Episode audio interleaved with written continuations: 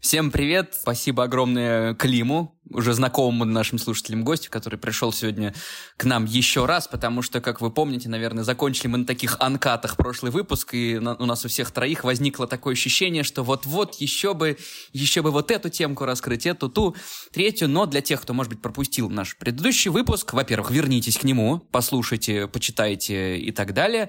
Клим, привет, э, и, может быть, еще раз поздоровайся с нашими слушателями чуть-чуть более расширенно чем сразу да, в путь. всем привет, пойдем. ребят. Э, тоже, наверное, скажу, прошлый выпуск закончился на том, что, блин, не хватило времени. Вот просто еще столько всего обсудить, столько рассказать, с, с ребятами э, поделиться, вопросы позадавать. Ничего не успели, поэтому я рад, что меня еще раз пригласили. Очень, надеюсь, будет продуктивным для слушателей и для нас, для всех. Клим, я знаю, что ты пришел с аджендой. Если в прошлый раз мы держали в голове то, что мы хотим тебя спросить, то сегодня у тебя есть что ты хочешь спросить и рассказать. Поэтому да как бы придавливаю свой нарциссизм и передаю тебе слово. Начинай. Слушай, э, Виктор, прослушав все практически эпизоды, знаю, что это очень большая честь. Благодарю. Беру на себя, так сказать, слово. А, на самом деле, э, очень бы хотел задать вопросы и поделиться то, что на прошлом эпизоде мы подняли. А, давайте начнем с э, книги а, и вообще, в принципе, с такой теории, которую мы подняли, о том, что как вообще люди начинают бизнес и как люди начинают начинают свою работу. То есть есть э, книга э, Кейла Ньюпорта «So good they can't ignore you». Настолько хорош, что тебя никто не может игнорировать. И вся идея книги о том, что у каждого человека есть э, определенные способности, которые человек раскрывает там пассивно, так скажем. Мы говорили в прошлом эпизоде про Т-образную а, вот эту структуру а, человека и его понимание. И вся книга заточена на том, что ну, нужно смотреть, в чем ты профессионал, и на этом масштабироваться. Вот, ребят, наверное, вас э, спрошу вопрос. Вот есть ли какие-то основные такие а, понятия, которые вы не думали, что вам пригодятся в жизни? Мы психологию в прошлый раз как раз обсуждали, э, которые вы сейчас используете каждый день в работе или э, в бизнесе. Вот есть ли такие какие-то скиллы, которые вы думали бесполезны будут, а они супер полезны оказались? Я могу начать с примера э, того, вот, например, что я никогда не думал мне э, понадобится. То есть, э, допустим, есть такое понятие, как э, э, профессиональные клубы по спорту. И во всем мире они, на самом деле, очень сильно популярны. В России не так сильно, но, например, в той же Англии, Европе и во Франции это очень-очень-очень распространенная тема. Это закрытые клубы, куда есть вступительный взнос большой, есть большие очереди. Особенно это работает с гольфом и с теннисом. А, основные, например, история, которая меня очень сильно вдохновила развиваться в Т-образном как раз э, напуске, это вот э, теннис. Я ходил по этим клубам, меня приглашали, я достаточно неплохо играю, а, и случайно познакомился с основателем очень-очень известного бренда итальянского. И как бы это совершенно случайное знакомство, которое не произошло бы, если бы я не занимался теннисом. И э, вот это знакомство в конечном итоге привело меня к тому, что это один из самых прибыльных и там больших по обороту брендов у нас на сайте. Вот у вас э, были какие-то такие случайные встречи, которые вам, в вас случились, помогли вам, или что-то подобное? Um, слушай, я поделюсь, как это вообще выглядит у меня, потому что я в какой-то момент понял, что все, что происходило в моей жизни в качестве каких-то учеб, э, карьерных треков, твистов в карьере, они были как, эм, как я однажды выразился, как ожерелье Микки Мота, когда ты жемчужину каждую драгоценную не откидываешь, как многие делают, да, это что ты закончил какую-то учебу, тут я что-то поработал когда-то. А я однажды сел такой, дай-ка я все эти жемчужины соберу и сделаю вот это вот ожерелье прекрасное. И получилось так, что каждый опыт э, следующий, он вообще не мог бы быть без предыдущего, хотя предыдущий был вообще неочевидным. Например, я закончил в, Пари- в Париже Ле Кордон Блю поварскую школу казалось бы, где чувак, который там занимался финансами, инвестициями, потом ушел в психологию, бизнес-консультирование, психологическое консультирование и поварская школа. Но я понимаю, что поварская школа дала мне такой навык внимания к деталям и такой навык возможности смешивать несмешиваемые ингредиенты которые парадоксальным образом превращаются в блюдо, что это потом перенеслось и в бизнес-навыки, когда ты можешь команды замиксовывать, задачи невероятно ставить, нетривиальные.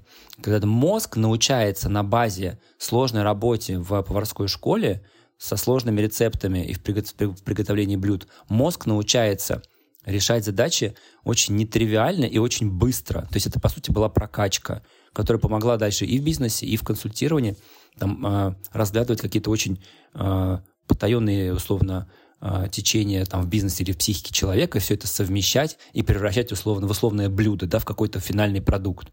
Будь то бизнес, будь то человек. Поэтому вот из неочевидных вообще таких, вот моя поварская школа, которая до сих пор безумно признателен за жесткую эту учебу, за эти невероятные, за этот невероятный experience, чувствительности к маленьким деталям и к каким-то, казалось бы, на первый взгляд, невыполнимым task ам. Вот у меня вот такой experience есть.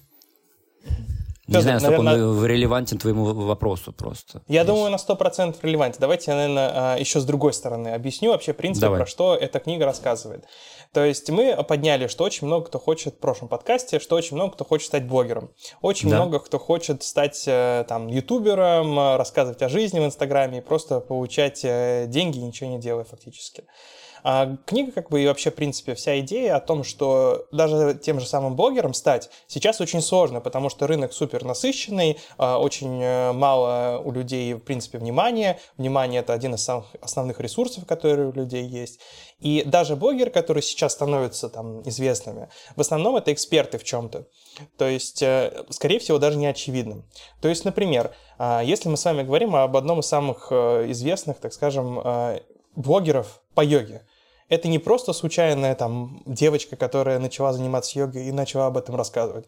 Это успешный владелец э, школ по всей Америке йоги, которая на базе этого experience а и своей экспертной э, понимания в йоге и все, что с этим связано, сделала свой блог и уже на базе своих знаний как эксперт его развила. То есть фактически э, вся история о том, что не нужно идти от, э, так скажем, вот я хочу стать блогером, я хочу стать, я не знаю, там, э, математиком, я хочу стать там э, маркетологом и идти в этом направлении. Основная как бы позиция о том, что нужно сначала стать экспертом в чем-то, а уже после в этом сильно развиваться и уже начинать как бы двигаться в этом.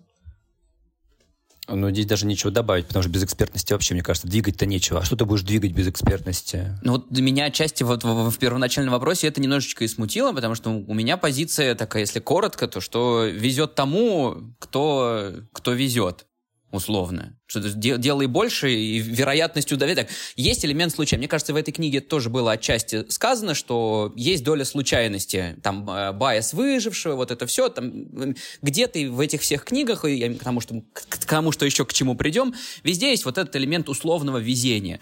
Но это везение можно точно так же максимизировать, просто увеличивая шансы на его появление вокруг тебя. И поэтому таких случайностей, мне кажется, я даже не столько не замечаю, сколько это норма жизни позволять им случаться и условно смотреть на все как на процесс разбрасывания камней. Вот если так какую-то метафорическую вот эту э, мысль сказать. Э, ну, из, тогда из, из таких случайностей для меня это, опять же, несмотря на то, что я работаю там в бизнесе, в таком больше с людьми в менеджменте, сейчас э, работаю активно в консультировании с людьми в области психологии, я по фундаментальному, по первому образованию я физик-теоретик, там, занимался наукой, вот, и ну, как бы это, это, это большой кусок моей жизни, который там поставил меня на ноги, вставил мозги в нужную сторону, вообще там то, как, как я смотрю на, там, на бизнес-процессы и так далее, и так далее. Было ли это тогда случайностью? Хотел ли я уйти тогда в бизнес? Вообще нет, я, я шел в науку.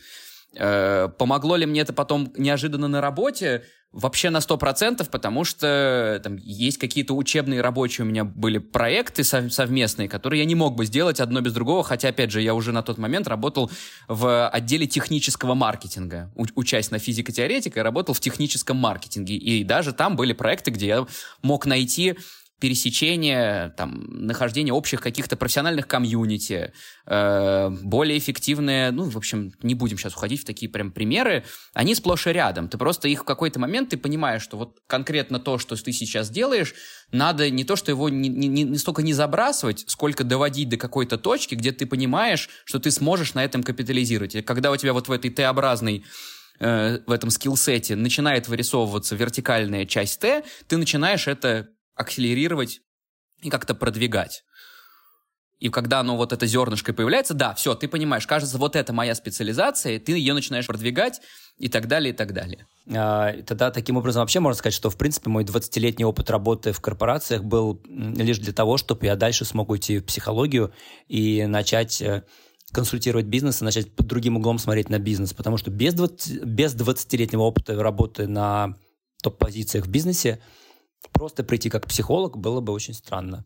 А вот этот бизнес-опыт и э, такой psychological view, оно, конечно, совсем другую картину раскрывает э, передо мной, как перед консультантом. Как будто бы вот эти 20 лет, они тоже были для того, чтобы зайти сейчас вот в эту точку.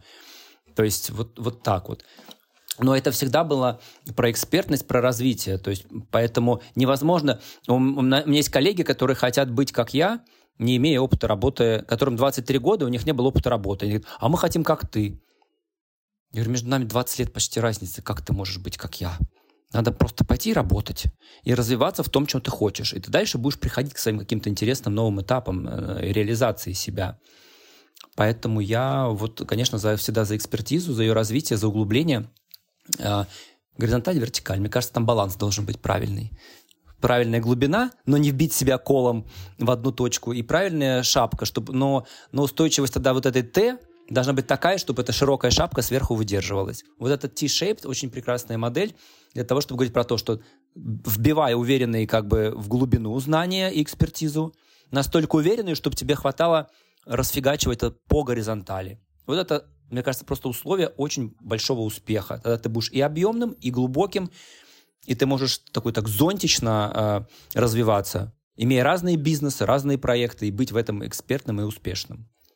Иначе, ну, это... Но, если я правильно понял, возвращая обратно к Климу, э, мячик воображаемый, э, в принципе, и Клим, и Виктор, Теннис. и я... Э, Теннисный подтвер... мяч. Теннисный мячик.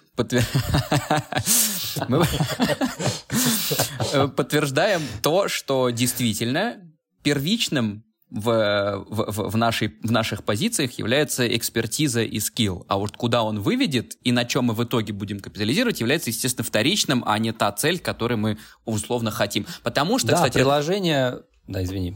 Да, добавляя даже здесь немножечко так, но а, одной ножкой э, помочив ногу в психологии, э, в любом случае вся эта цель, она будет так иначе фантазийна. Она заведомо не может быть реалистичной и нереализуемой, потому Конечно. что ее не существует на, на шаге ноль. Поэтому... Но это то, что Чекмисхай писал в «Потоке».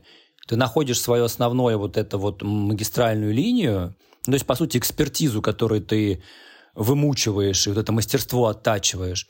А как бы к чему ты это приложишь, это уже второй вопрос потому что, ну, здесь как бы есть разница. Потому что ты можешь вот. свою, например, бизнес-экспертизу приложить к, к, там, к разным бизнесам, потому что ты знаешь, в чем ядро твое сильное. Вот и все. Я просто Клим, хочу сказать, слово. что на самом деле да. большинство людей, вот, ну, просто на самом деле очень приятно с профессионалами сидеть, которые говорят, да что вы мне говорите, это вообще просто банально, это все и так понятно, просто разбрасываешь камни, и в принципе ты уже понимаешь, э, что это так и должно быть. На самом деле, ну, для меня это было большое открытие о том, что, ну, как удача, как понятие, на самом деле это накопительный просто эффект большинства действий. Вероятностей. Вероятности, да, да, конечно. Да. То есть если ты, делаешь... ничего не делаешь, то удача, скорее всего, не улыбнется. А если ты делаешь очень много действий, активностей, то вероятность удачи, условно, то, что мы удачей называем, конечно, просто математически повышается. Вот и все. Ну, вот да, то есть, если сделать там ноль движений или сделать два движения и сказать, ну, мне просто не повезло, да, то, понятное дело, реально не повезло на человеку, потому что ты сделал очень мало действий. Если сделать 100, тысячу, 10 тысяч, то, скорее всего, ты все равно получишь успех, потому что ты сделал достаточное количество шагов, достаточное количество, подбросил монету, так скажем, что у тебя да. 100% выглядит, э, выпадет там э, орел или решка, правильно, которые ты пытаешься Я просто достичь. не знаю даже кейсов э, неудачных, когда люди пробовали большое количество раз. Они, у них всегда получается что-то, у них получается. Не получается только у тех, кто реально попробовал два раза и сказал, ну что-то вообще не получается, херня полная. Пойду-ка я в Макдональдсе вставай, стоять у этой плиты. Ну, окей тоже вариант. Если конденсировать еще сильнее, по сути, это венчурный подход к, ли, к собственной жизни. И все, вот. Да. А это вообще, мне кажется, мой любимый подход «я стартап». Я даже вот эту сейчас хочу программу сделать для вышки «я стартап». Именно вот этот стартап-подход к своей жизни. Что это, это так, так, такая вот жизнь у тебя, ты сам к себе относишься как к стартапу. Давайте это гораздо для... легче жить, кстати для слушателей расскажем, а то, э, как бы, я думаю, тоже нужно немножко э, рассказать, что такое венчурный подход и я стартап. Но это когда из 100 э, инвестиционных проектов, которые у тебя есть, у тебя выстреливает один или два. То есть ты сто раз должен сделать неправильную вещь, ты должен, как бы осознавая, максимизировав свои шансы, пойти на убыток, чтобы один раз из 100 выиграть. И выиграть непропорционально. Выиграть намного-намного больше, чем ты потерял. И это как раз вот э, о чем ребята как раз рассказывают. Ну, то есть перекрыв и, и, и, собственно, отбив инвестиции в, в один этот конкретный проект, плюс на круг перебив все э, Э, зафиксированные потери, потери во всех остальных 99, да, чтобы ты на net профит у тебя был положительным. Да. Угу. Игорь, а, а как вообще вот в, э, в этом обучении подходит к личной жизни это? То есть я понимаю, как это в венчуре происходит, да, а как в личной жизни, ну и вообще в жизни это можно применять? То есть много действий делаю? Венчурный подход? Угу. А, я бы начал с того, что как минимум действовать. А, и обращаюсь сейчас ко всем тем, кто лежа на диване думает встретить человека своей мечты. это ошибка. А вторая большая ошибка, мне кажется, это встретить человека в приложении. Потому что 99% пользователей приложений немножко фантазеры и фантазерки. А, вот. Но опять, не обесцениваю. Я уверен, что в Тиндере есть прекрасные люди. Я все равно считаю, что нам надо иметь э, волю к действиям, такую же в жизни.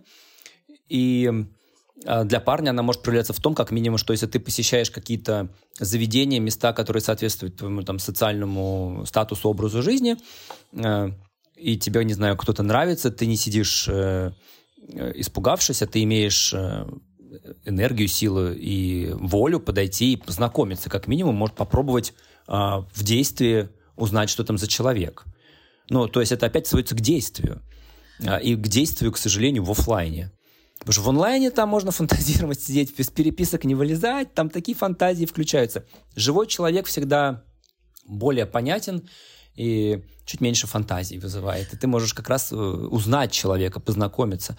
Поэтому для личной жизни я стартап тоже применима, если ты м- узнаешь Слушай, ну как ты узнаешь, что тебе нравится из блюд, что нет? Ходишь и пробуешь. Как ты узнаешь, кто тебе по жизни подойдет? Вот это так же, как в бизнесе. Не фантазирую, что у меня будет когда-то большой бизнес и идеальный принц или принцесса. А я делаю что-то, чтобы встретить человека, узнать человека, попробовать. Получится, не получится. И да, я думаю, что, к сожалению, конверсия такая же, как в стартапах в личной жизни э, за редким исключением. Ну, то есть, по, по сути, к каждому элементу жизни, да, и бытовой, и личный, и рабочий, ну, то есть просто жизни. этот подход. Да, да. Я, во-первых, применяется этот подход, а во-вторых, что, ну, это и есть та самая экспертность. Если мы говорим про личной жизни, ты знаешь себя, ты знаешь, как выглядят здоровые отношения, нездоровые, свои предпочтения, предпочтения Потому другого. что ты прошел уже их, ты попробовал Именно, их, да, конечно. потому что вот а, да. об этом же, возвращаясь к началу, что ты именно в этом и есть экспертность. Них. Ты потратил да. там какая, какая-то, по правилу большого пальца, сколько там, 10 тысяч часов ты должен потратить на, на, на любой скилл. Вот ты, собственно, в, любой, в любом аспекте своей жизни тратишь 10 тысяч часов и становишься условным. Ну, сейчас как бы мы просто немножко те, термин размазываем, но ты становишься так или иначе экспертом вот в этой бытовой области, насмотренным, и собственного опыта. Там, условно, не зря же нейросети называются нейро, да, они же неспроста, собственно, э, элемент обучаемости, Обучаемости. И, и повышение точности, а он как бы применим к любой, к любой приставке нейро, будь Нейро, искусственной. Не, не, или... Нейросистеме, но к мозгу, к мозгу да, тоже, конечно. Да. Конечно. Угу. А, Ответили? Давайте, да, да, да, конечно. Давайте немного вернемся. Вот э, Виктор сказал, что есть ребята, которым там 23 года, и они хотят вот, вот так взять хоп и перепрыгнуть сразу вот эту да. э, степень обучения и пойти сразу добиваться там на топовые позиции, идти там руководителями Учеба, компании. Угу. Да. Угу. А, вот совет таким людям, то есть кроме того, что просто тупо идти и делать, у них же есть какие-то амбиции, какие-то вот идеи, которые они хотят воплотить здесь и сейчас, особенно сейчас, когда у нас у всех э, не хватает э, внимания, и, так скажем, у нас ТикТок внимание все забрал, э, там, рилсы. Как вообще вот этим людям, которые как бы думают, что они готовы сейчас пойти и сделать вот это все, как, какой для них совет можно дать?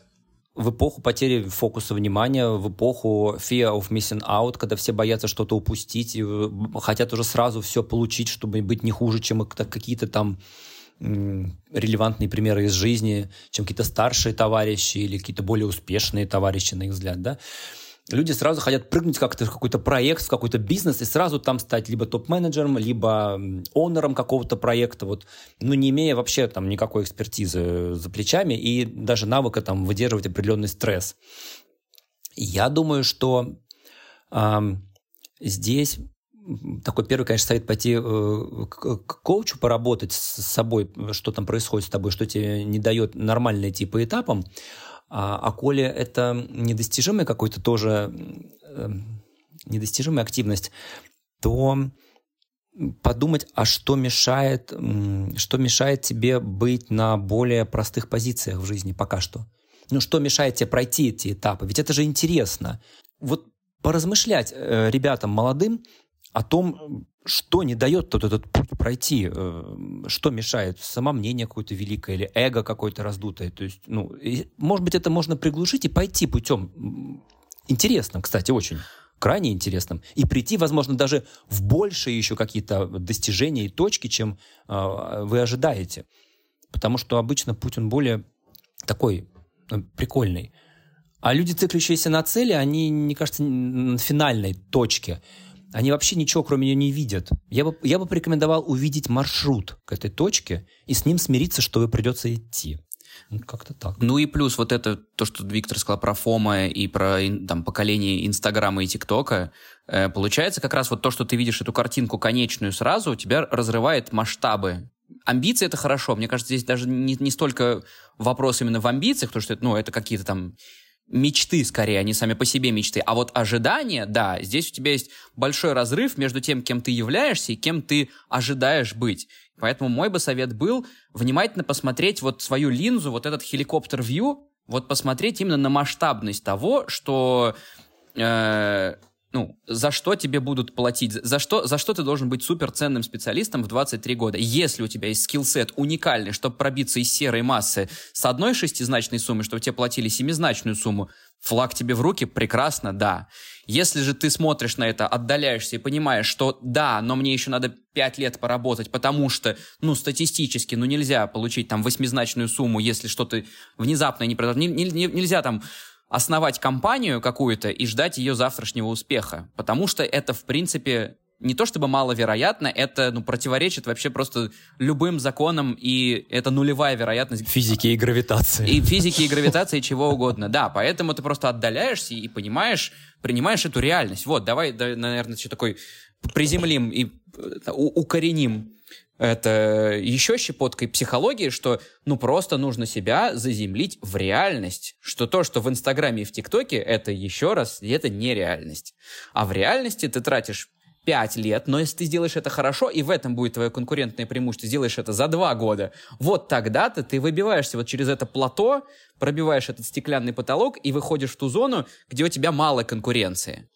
И за, за это ты это обратно потом капитализируешь обратно на собственную ценность и так далее. Слушайте, ребят, а вот в самый главный посыл книги я немного в конец уже перехожу. На самом деле, вот прям идеально подходит про то, что мы сейчас говорили, о том, что многие люди говорят о том, что э, хочется найти работу мечты. Хочется найти вот ту мечту, которую вот прям я буду работать и приходить каждый день и просто э, заниматься тем, что хочу. И то же самое с бизнесом, да, некоторые люди занимаются бизнесом каким-то, вот у него успешный бизнес, я не знаю, там магазины еды, я не знаю, в каком-то пригоре. Он говорит, что нет, хочу вот свой бизнес такой классный, который будет супер, бизнес мечты. И вот книга говорит, как бы, главный посыл, один из, о том, что на самом деле в работе, в операционке и постоянных, э, так скажем, делах познается вот этот кайф, вот эта мечта, вот это самое главное э, чувство удовлетворения от того, что ты делаешь. И там классный пример есть о том, что был э, инвестбанкир, э, это считается одна из самых успешных, самых лучших профессий э, в Америке и в Англии, и в Европе, что это типа самый эталон людей, самых умных, интересных и так далее, да. И что он бросил все после очень успешной карьеры 10 лет и ушел буддистом в какой-то там монастырь. И это тоже как бы туда попасть очень сложно, он проходил курсы, и он наконец туда попал, И после двух лет нахождения там он просто оттуда убежал. Потому что вроде бы это была его мечта, он хотел к этому прийти. Он мечтал от этого, это была, так скажем, работа его мечты. Но вместо того, чтобы наслаждаться этим, он понял, что нет, это не мое, и вернулся, так скажем, вот в банковскую свою систему. Вот вы думаете, вообще есть такое понятие, как работа мечты? Федор, ответь, пожалуйста, потому что у меня этот ответ будет эффективно заряжен, я буду материться. Ты пока отвечаешь, я сейчас переварю эмоции и потом начну отвечать.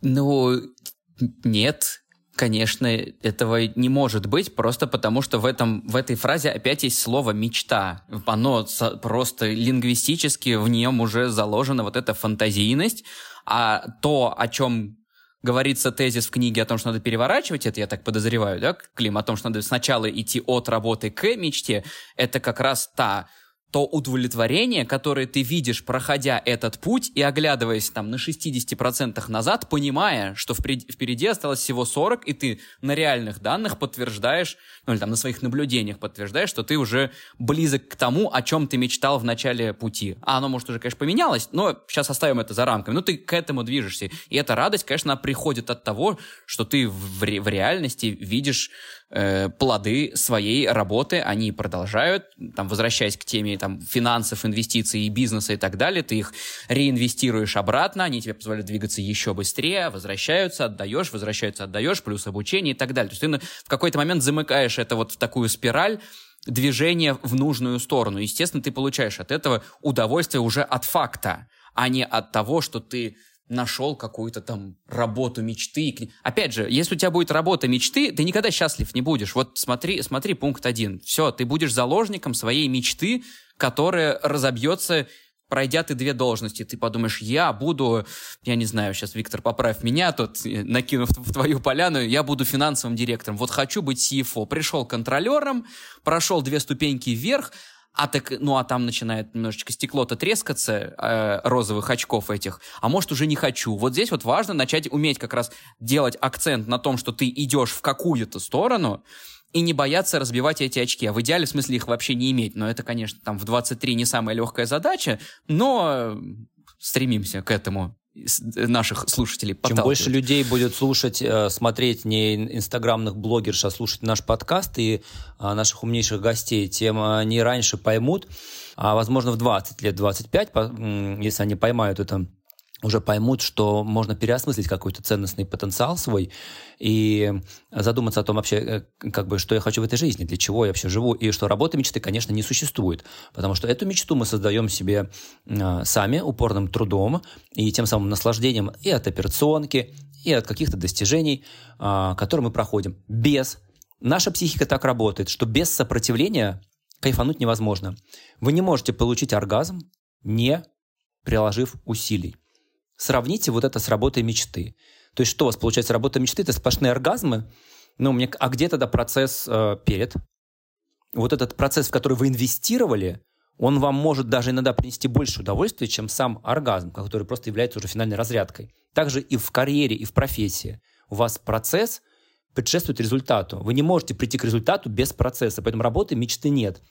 Работы без напряжения успешной нет. Все равно какая-то легкая доля перевариваемого, перевариваемого напряжения должна быть. Если вы не испытали напряжение, это просто булшит. Розовый фламинго, дитя заката. Ну, недалеко уплывут ребята.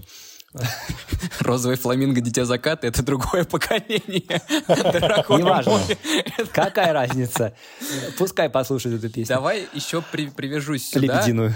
Э, лебединую. Все даже проще. Не будем забывать о том, что вся эта история с инстаграмами и прочее, вот эта легкость и картинки, это же все короткий дофамин. А, собственно, на этом и едет вся эта ну, инстаграмная Там, история. Это есть быстрый дофамин, конечно. Естественно. Невозможно а вот... переключить мозг на долгий, на длинный дофамин. И сказать. это занимает да. очень да. многое время, может быть, мы об этом поговорим, а может и не сегодня, тут э, тоже mm. можем... Это занимает долгое время. Во-первых, перестроиться... Клим, третий раз придешь к нам про дофамин поговорить? Хоть пятый. Я рад. И что вот эта сложность, которую Виктор только что сказал, это и есть там та, та черта, тот трэш-холд, об который там современное вот это поколение э, молодое не готово биться, потому что оно пытается, пытается это получить по короткому дофаминному пути, вот так вот, чтобы здесь и сразу, и сейчас, Все и, и чтобы сразу. легко. А вообще, по-хорошему-то, вот как раз и сфокусируюсь еще раз на том, что э, начал говорить Виктор, что вот, вот этот вот оптимальный продуктивный уровень стресса и вообще тот факт, что тебе сложно пробиваться, сложно учиться, сложно сдавать, сложно имплементировать какие-то новые проекты в работе, это положительный отклик, это, это позитив Это самый кайф. Это да, самый вот кайф. как бы, и как раз Ты развиваешься в этом. да, и что вот конечно. это удовольствие, оно здесь, конечно, не такое, не, не садистическое, оно скорее вот такой хороший индикатор, то, то что то, что тебе Это сложно это дается, да, э, то, что тебе это тяжело дается, или сложность это вызывает, это значит, что оно вызывает у всех сложность, и только преодолев это, ты можешь войти в тот перцентиль небольшой, у которого что-то получится. И вот эту свою Тот самый часть закрытый буквы клуб, «Т» с которых Клим сегодня начал, это пропуск в закрытые клубы. Вот в буквальном и в метафоричном смысле. Это вот это умение напрягаться, инвестировать, работать, развиваться. Это, это, это шанс за- зайти в эти клубы. Это Ну, я думаю, что это супер как бы makes sense, потому что сейчас э, буквально там сколько год назад, во время как раз э, пандемии, э, самый, наверное, популярный топик это был допаминный типа детокс, как его называют, да, что все инфлюенсеры об этом говорили, типа, ой, я убрал телефон на неделю, отключил соцсети, и вообще я так кайфанул, что прям не знаю как. Я думаю, что это говорит о том, что ну, большинство людей, которые, опять же, там 30 плюс, 35 плюс, понимают эту всю проблему, которую они э, получили с, с помощью ТикТока, Инстаграма, потому что, ну, как бы они помнят, что до этого этого не было, и как-то жили по-другому, и получали больше удовольствия от жизни. И, конечно, это огромных усилий стоит э, переучить свой мозг на долгий дофамин и на вот эту цепочку выработ- выработки нейромедиаторов более долгую. Э, Это невыносимо, скорее всего, для, этого, для этих э, ребят. Но это надо тренировать. Этот навык, он, как и тренировка, он приходит. И в когнитивно-поведенческой терапии это доказанный метод, с этим работают. Просто это тренировка. Это надо вот тренировать. Вот, э, просто вот эти вот все навыки, и все. один из лучших эм, ангел-инвесторов, Навал, ну, это- он э, давным-давно уже э, в Твиттере, у него самый большой аккаунт, э, и он каждый день практикует э, тип медитации, где он на час закрывается в комнате с блокнотом просто, без всего, и смотрит в стену. Если ему какие-то мысли попадают, то он их записывает. И это один из, так скажем, просто для меня супер э, лучших медитаций, которые не требуют, чтобы ты фокусировался на дыхании, что сложно для меня, а просто закрываешься в комнате с, ноу- э, с ноутбуком, и, ну, с ноутбуком, а с э, книжкой, и просто записываешь свои мысли, смотришь стену и э, делаешь такой дофаминовый де- детокс. Я тебе даже скажу больше. А, Есть научное обоснование этого подхода. У тебя включается дефолт-система мозга, в которой, наконец-таки, все, что ты потребил, начинает... а, у него появляется пространство для переработки, осмысления. И вот это самое креативное пространство. Когда ты просто вырубаешь его как будто бы, и он там пошел генерить. То есть он не фокусируется на потреблении информации, он наконец-таки начинает ее перерабатывать. И это одна из самых продуктивных медитаций, которую используют и бизнесмены, и там э, высокопродуктивные, так сказать, личности. Именно вот это вот. Даже эм, считается, что для наибольшего креатива три часа нужно, если ты хочешь какую-то там идею. Три часа нужно в тишине, в пустую комнату, вот три часа. Да, вот в этом процессе главное пересидеть вот эту вот э, стадию обезьянного ума, чтобы не, не пройти мимо, перетерпеть это, чтобы у тебя эта обезьянка закончила ходить кругами и что-то тебе выдавать. Слушай, я клиентов обычные. прошу 10 минут медитацию, они не выдерживают. Они говорят, мы не можем просто, это, это невыносимо. 10 минут не могут. Э, Это, это, это прямо ломает людей. Э, Это очень сложно. Но опять-таки, если к этому подойти с пониманием, что это единственное, что может помочь тебе остаться в мире живых в адеквате, как бы вот, и, ну, надо это начать делать. Это прям такая тренировка. Было же Тогда будет проще цели ставить. Да, да, да говори, Клим. Извини, извини, что перебил, Виктор. Просто исследование в Новой Зеландии, что э, людям давали выбор, либо ты сидишь э, 5 или 10 минут на стуле, либо получаешь э, электрический шок. И большинство людей выбрали Шок. электрический шок, конечно, потому что сидеть ничего не делая на стуле, это очень-очень больно для мозга. Это более э, больно, чем Это болезненно для физически. психики. Да, Конечно. да, да. Физически можно стерпеть боль, а психическую сложно. Она не, не ощущается на физическом уровне, но на психологическом это буквально больно. Э, ничего не делать, попробовать. Но это то, с чем надо научиться вот сначала, мне кажется, мириться, угомонить свою эту всю там систему в голове, а потом начать постепенно подходить к способам выработки более долгого дофамина, не бояться, что какие-то задачи будут требовать больше усилий, больше времени. Если еще подзавернуть прям совсем посильнее, то вот эта вся история с короткими дофаминами, это же тоже такой вариант эскапизма из реальности, о котором мы уже тоже сказали. И, конечно же, сидеть 10 минут на стуле – это неизбежное возвращение взгляд внутрь себя в, или на а реальный мир, на реальные проблемы. Это да, именно, это страшно, это, это не страшно. выдержишь, потому что, ну, это было всегда так далеко, ты всегда мог закрыться, неважно, телефоном, красивой картинкой, поменять wallpaper на да. берега какой-нибудь лазурки, где ты когда-нибудь купишь виллу, да, поскролить ленту угодно, и так далее, да. и все у тебя будет хорошо. Не надо так. Возвращайтесь. Трудно, да, но как мы и, и получается и, и, из тезиса этой книги, что только через вот этот э, прохождение этого труда просто постольку, поскольку этот путь смогут пройти немногие, это и сделает тебя тем, э, о ком ты мечтаешь сегодня. О ком ты мечтаешь сегодня, и там, где не будет у тебя конкуренции таких же, как ты, э, конец, да. Конец. А не думайте, что это еще не только о количестве, а это еще и качестве говорит очень много. Ну, то есть мы сейчас с вами говорим о легком дофамине, о легком э, потреблении контента, но есть же, так скажем, школа продуктивных людей, которые э, вообще строят свою жизнь через второй мозг, так скажем, через записывание всего э, через книжку. Есть книжка у Тиаго Форта «Building the Second Brain», где он рассказывает о его уже супер знаменитом методе, что каждый тип контента, который он потребляет, он его записывает в, там, свой какой-то э, блокнот э, электронный или еще куда-то, и потом сортирует и это использует. А, вы не думаете, что вот такой подход, он на самом деле полностью избавляет от нужды потребления плохого контента? Потому что, ну, смысл тебе посмотреть ТикТок, и что ты будешь тут записывать полезного?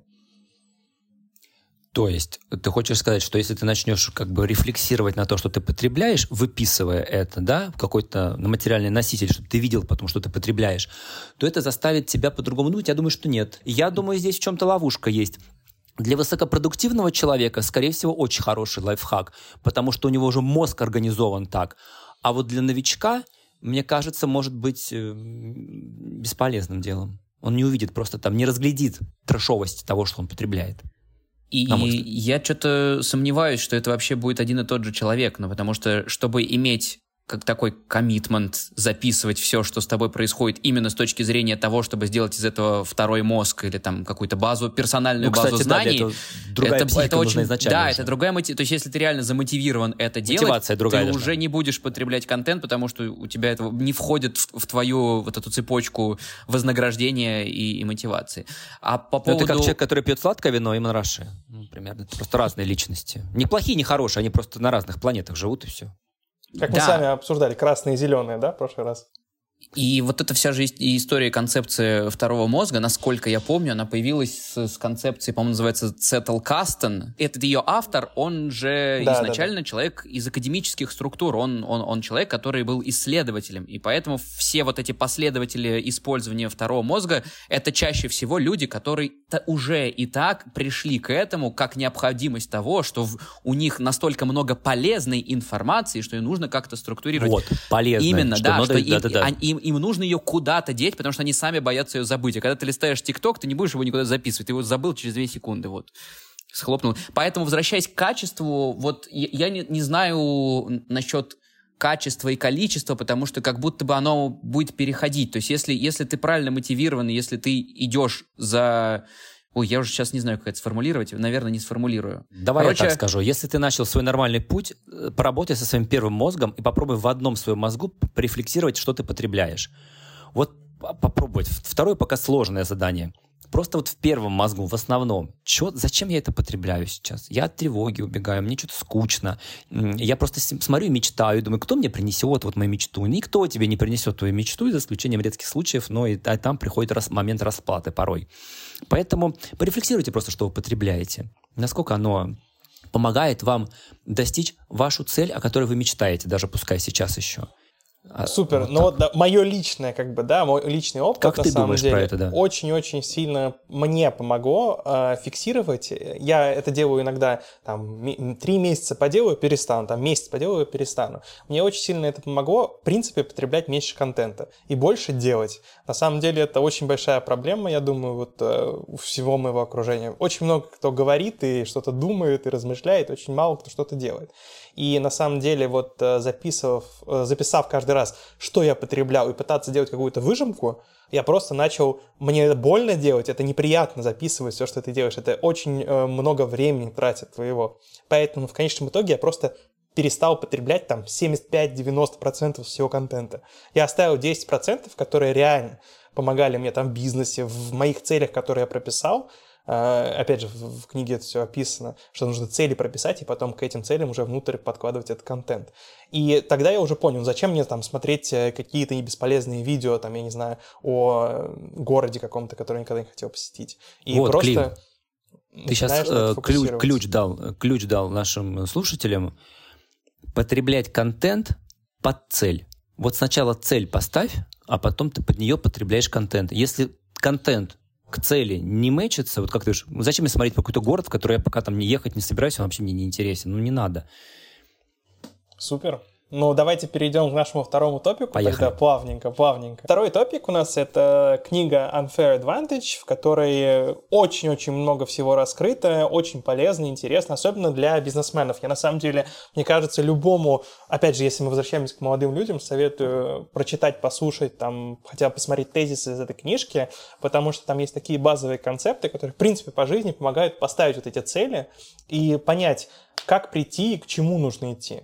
Один из основных э, тезисов — это Miles Framework, да? Э, фреймворк Майлса. Э, это акроним. Miles M — это деньги, I — intelligence, интеллект и твои внутренние понимания, L — локация и лак, как бы ну, повезет тебе или нет. E — это education, expertise, опять о чем же мы говорили, там, постоянное обучение. И S — это статус.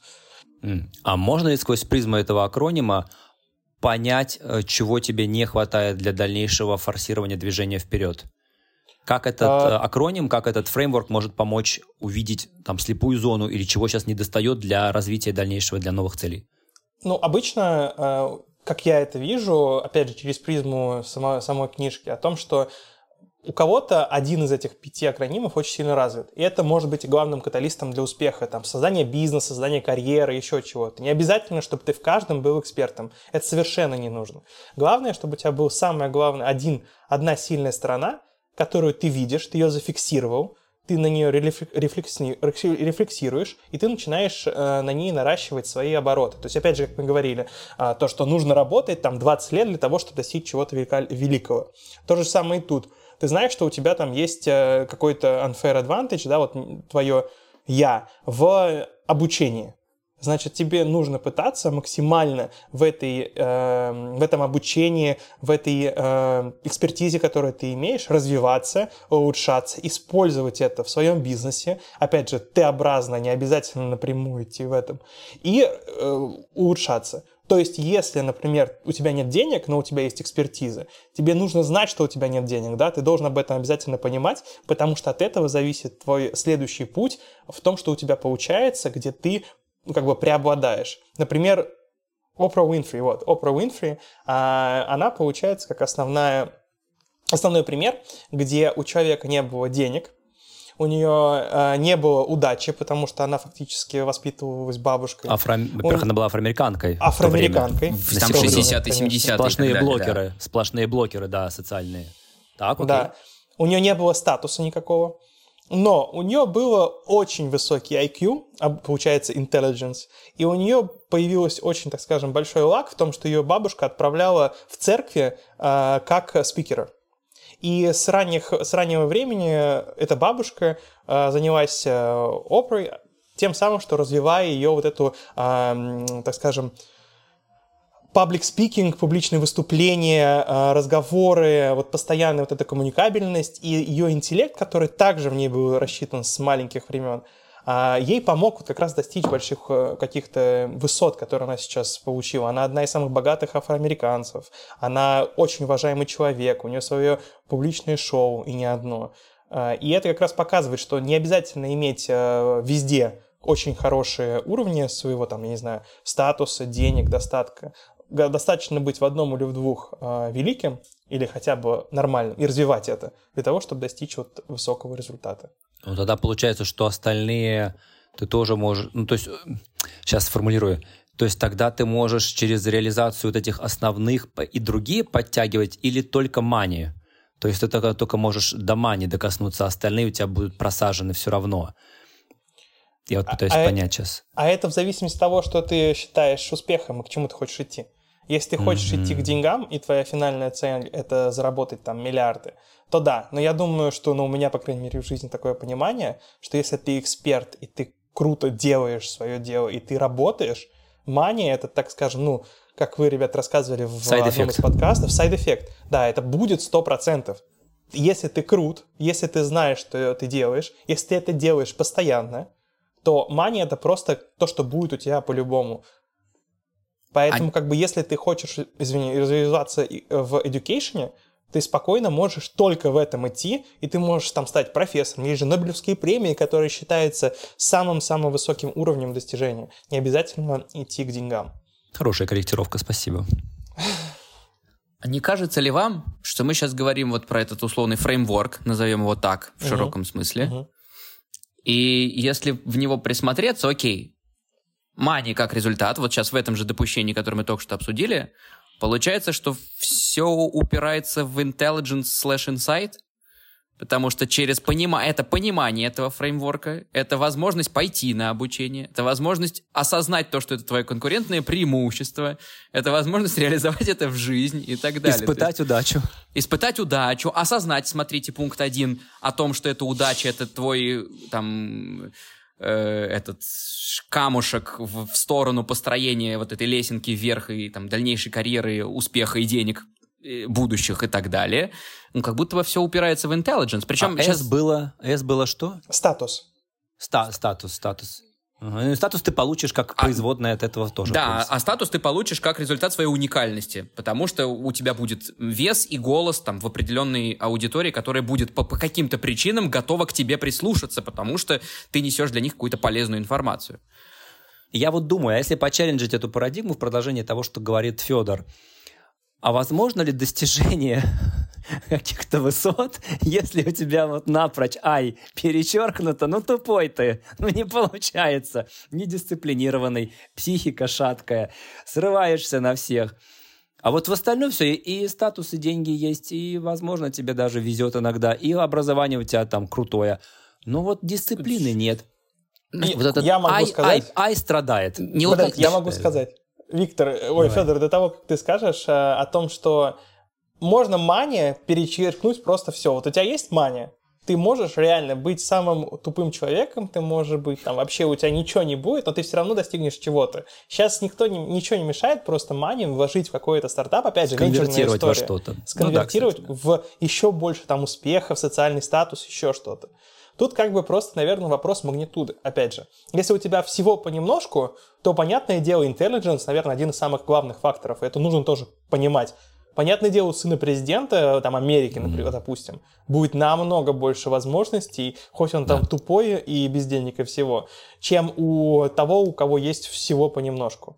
Федор, я тебя перебил немного. Ты перебил, пожалуйста. но в принципе ты попал, потому что я просто хотел такую легкую визуализацию сказать, что а, представьте просто богатый наследник какой-нибудь бизнес, бизнес направление. Да, согласен. Я не знаю, медиа, Fox News. Вот кто-нибудь, кто-нибудь будет не очень умный из детей Fox News. Ну, там все хорошо будет. Ну, ничего страшного. Менеджеров классных, талантливых найдут, а он как фаундер, шерхолдер продолжит спокойно вот, развиваться и жить. Да. Согласен, да. Вот, да, у меня же опять продолжим челлендж этой позиции. Пока ты, Клим, как раз рассказывал про, про, про тот образ, что можно просто на мане выехать и так далее, а ну как будто бы все равно только через принятие и осознание всего происходящего можно от этого реально получить кайф.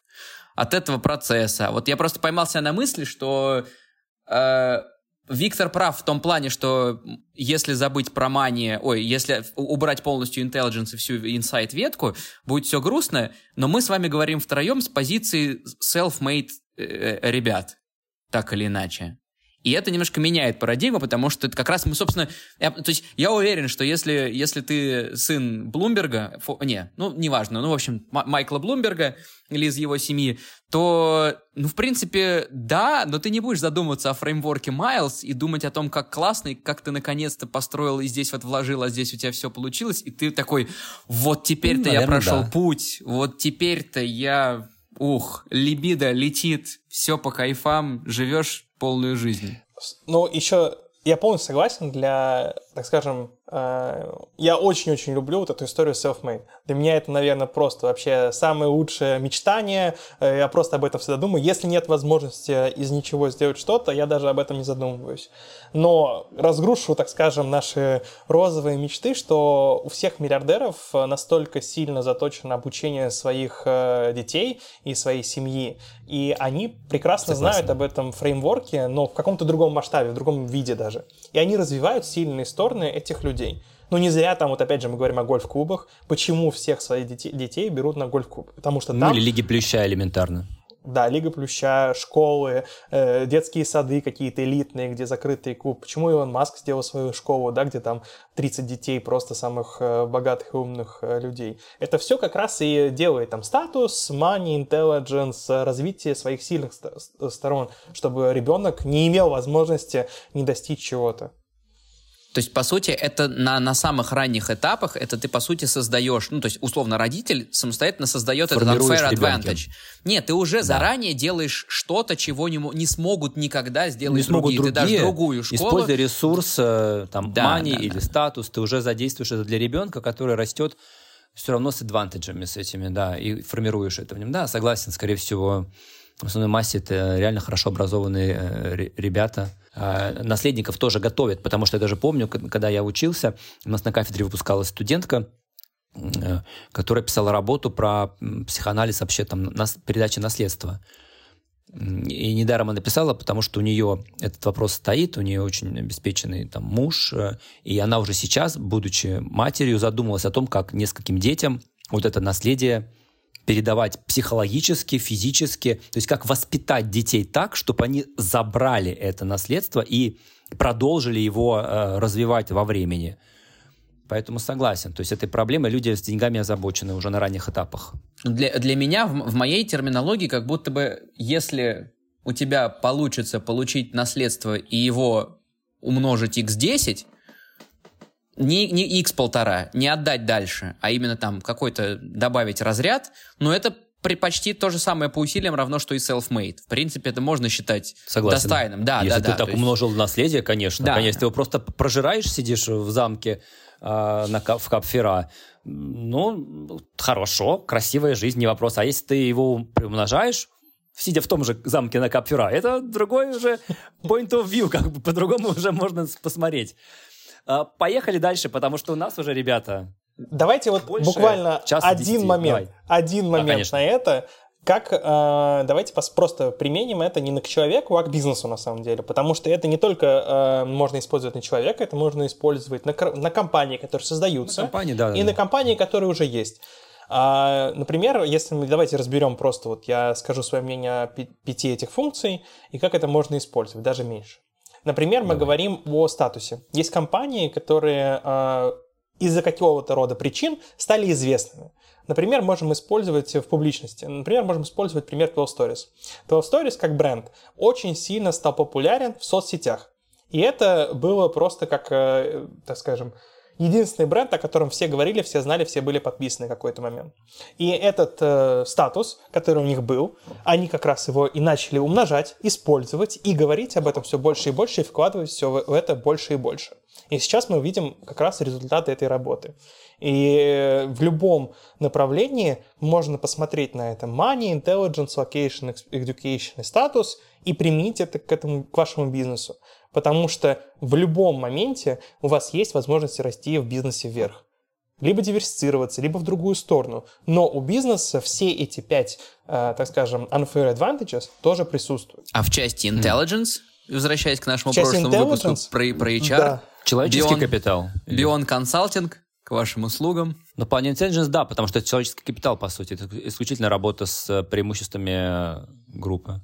То есть, по сути, э, Miles очень хороший фреймворк для тех, кто сейчас мечтает о своем чем-то.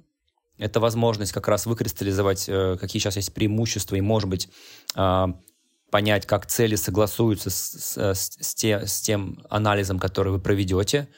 Это круто для компаний посмотреть, если вы хотите расти, да, за счет чего вы сейчас можете расти, а что, возможно, вам можно еще там подтянуть, да, в процессе а, этого развития. Да, интересная, достаточно просто описанная, хорошая парадигма, сквозь призму которой можно э, понимать, что будет твоим движком дальше. Круто. Спасибо, Клим.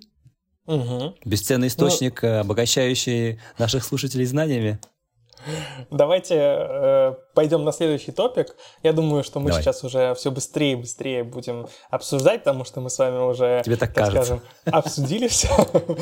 А следующий топик — это э, я хотел просто поднять, э, наверное, пару идей э, философ, который в наше время сейчас очень популярен, или даже не популярен, а играет огромнейшую роль. Это Насим Талеб.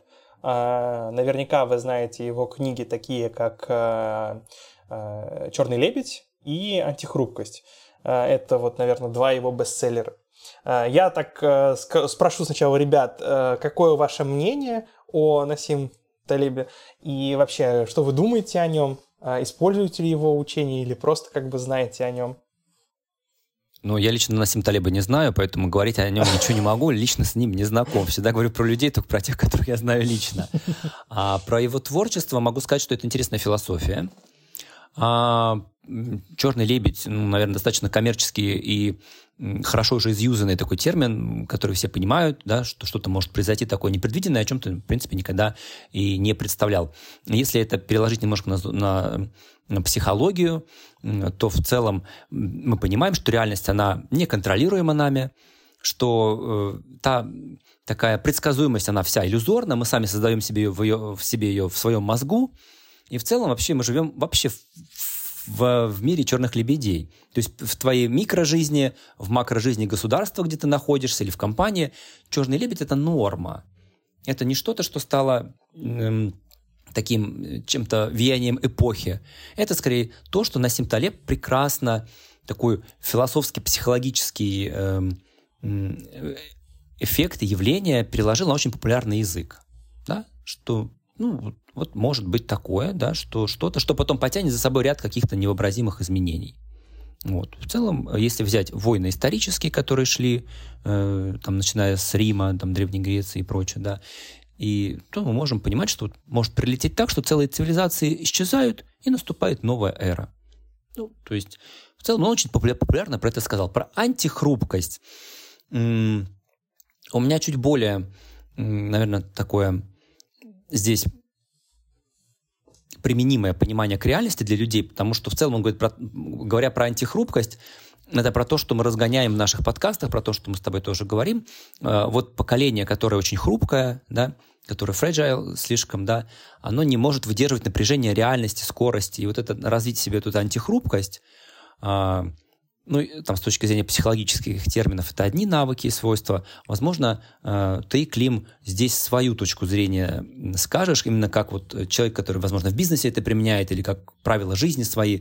Вот как ты применяешь Насима Талеба?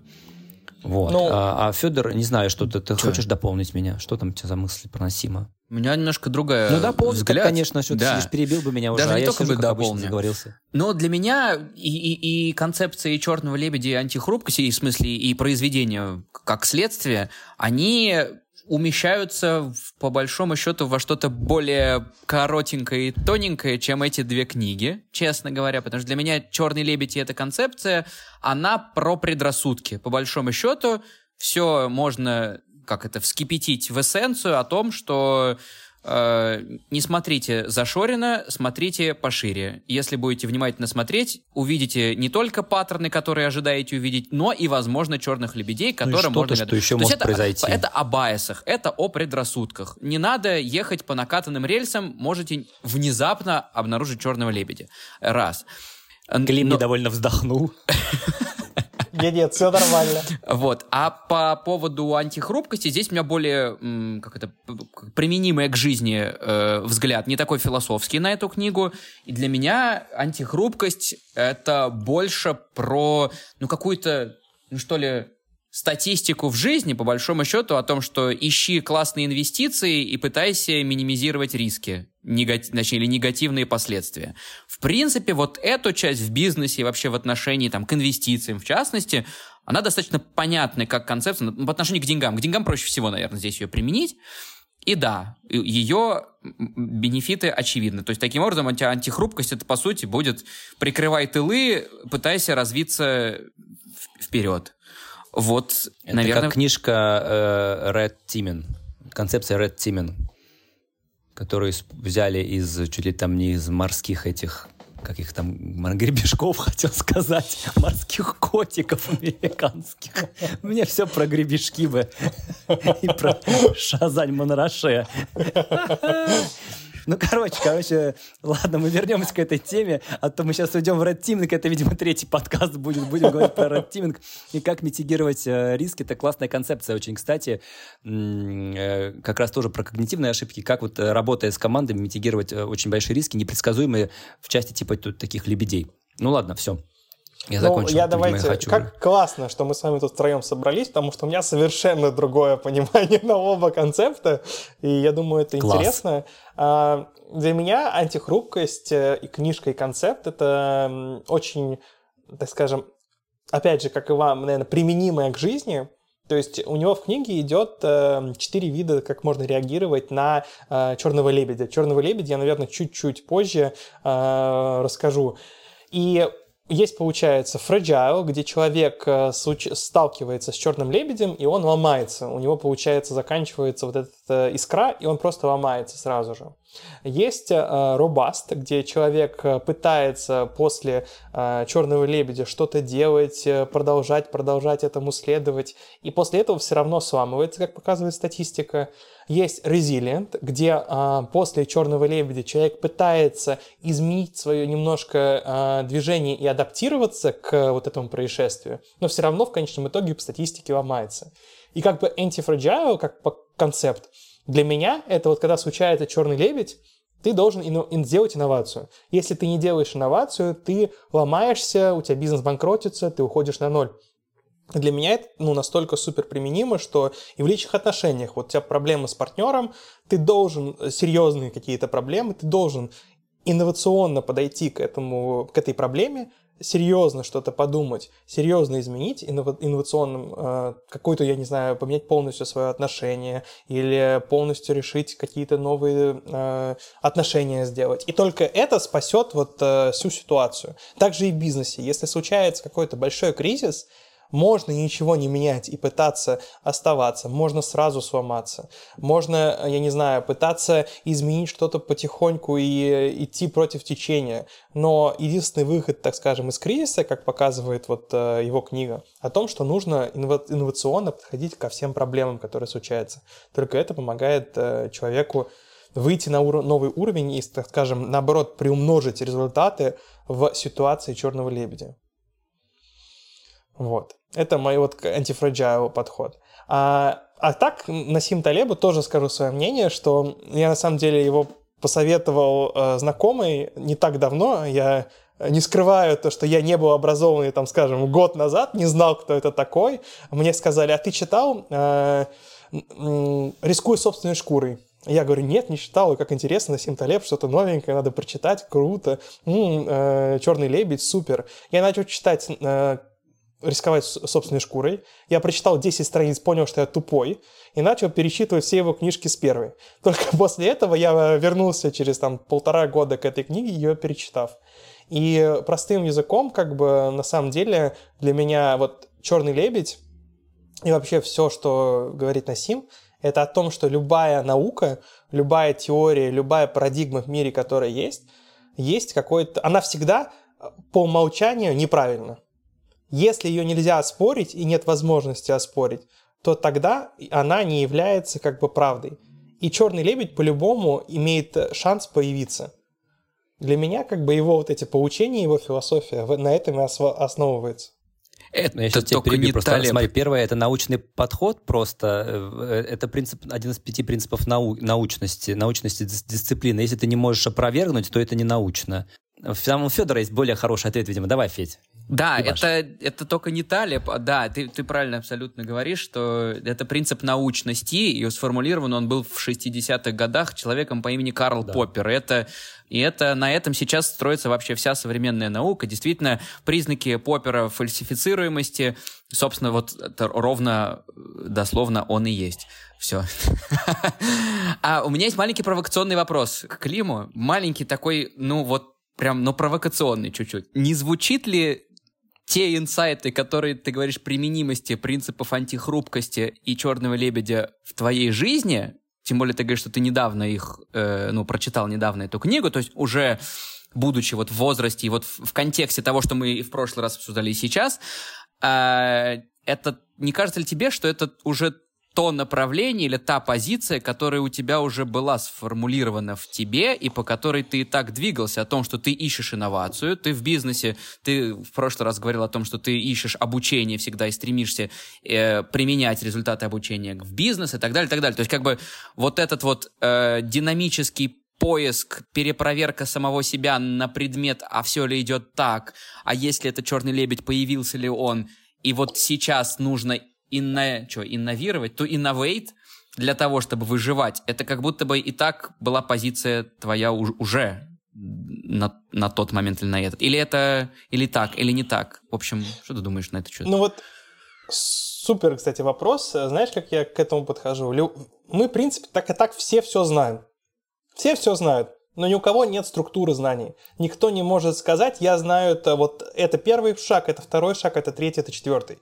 Э, если знания, в моем понимании, не разложены по полочкам, если нет структуры и полной картины, а ты знаешь тут часть, тут часть, вот тут чуть-чуть получил, вот тут чуть-чуть получил, у тебя может сложиться совершенно неправильная картина мира и неправильная картина знаний. Ты можешь применять их, наоборот, э, себе мешая и э, на самом деле делая только хуже для своего бизнеса, для своей карьеры, еще чем-то. И для меня, так скажем, я наверняка применял это, я замечал за собой примеры антихрупкости, черного лебедя. Но вот этот момент, а, ну вот, так же надо делать, вот это правильная история, для меня это дошло в момент прочтения книг. И все концепты, особенно философов, ну, они на самом деле базовые. Но когда ты их читаешь, когда ты их первый раз слышишь, ты начинаешь понимать, это структурированный подход. Я как бы с этим согласен, не согласен, это очень интересно ты начинаешь об этом думать в другом формате. И то же самое и тут для меня было. То есть, например, э, я считаю трейдинг суперсексуальной профессией. Вот как, э, э, как называют, профессия мечты, да, вот я считаю трейдинг профессией мечты. И для меня концепты Насима — это настолько супер применимые к трейдингу, применимые к жизни. И если ты смотришь с этой стороны, то это полностью меняет, как человек должен относиться вот к своей работе, ко всему. И для меня вот как бы, опять же, я применял это, я пытался это делать, но в момент, когда я это прочитал, весь мой фокус теперь в такие моменты сразу же падает на это. Это как вот э, люди говорят, что вот ты там не прочитал книгу, и везде ты видишь э, все об этой книге к сожалению, поправьте меня, как называется этот феномен. А, и опять же, я думаю, что тут это используется не только в плохом, но и в хорошем, что когда ты узнал новую информацию, ты начинаешь везде видеть применение этой информации. Тебе хорошо с черными лебедями живется? Ну, это же не всегда плохо. Uh, у Насима же главная история, что нужно... У него есть первая книжка, называется Food by Randomness. Она на самом деле не супер популярная, она тупо статистически такая, статистически популярная uh, философия. И там как раз рассказывается, как он делает прибыль со своих uh, трейдинговых историй. И его главная причина это то, что ты может быть, э, ты наоборот ждешь черного лебедя всегда, потому что с него ты получаешь максимальный результат когда все пытаются там ломаются, они пытаются что-то по чуть-чуть менять, или наоборот, они пытаются просто стиснув зумы работать. Ты в этот момент применяешь инновацию, потому что ты зна- ждал этого момента. Ты ждал, когда будет черный лебедь. И ты экспоненциально растешь. То есть на самом деле черный лебедь это не обязательно плохо. Для кого-то плохо, для кого-то хорошо. А для тебя?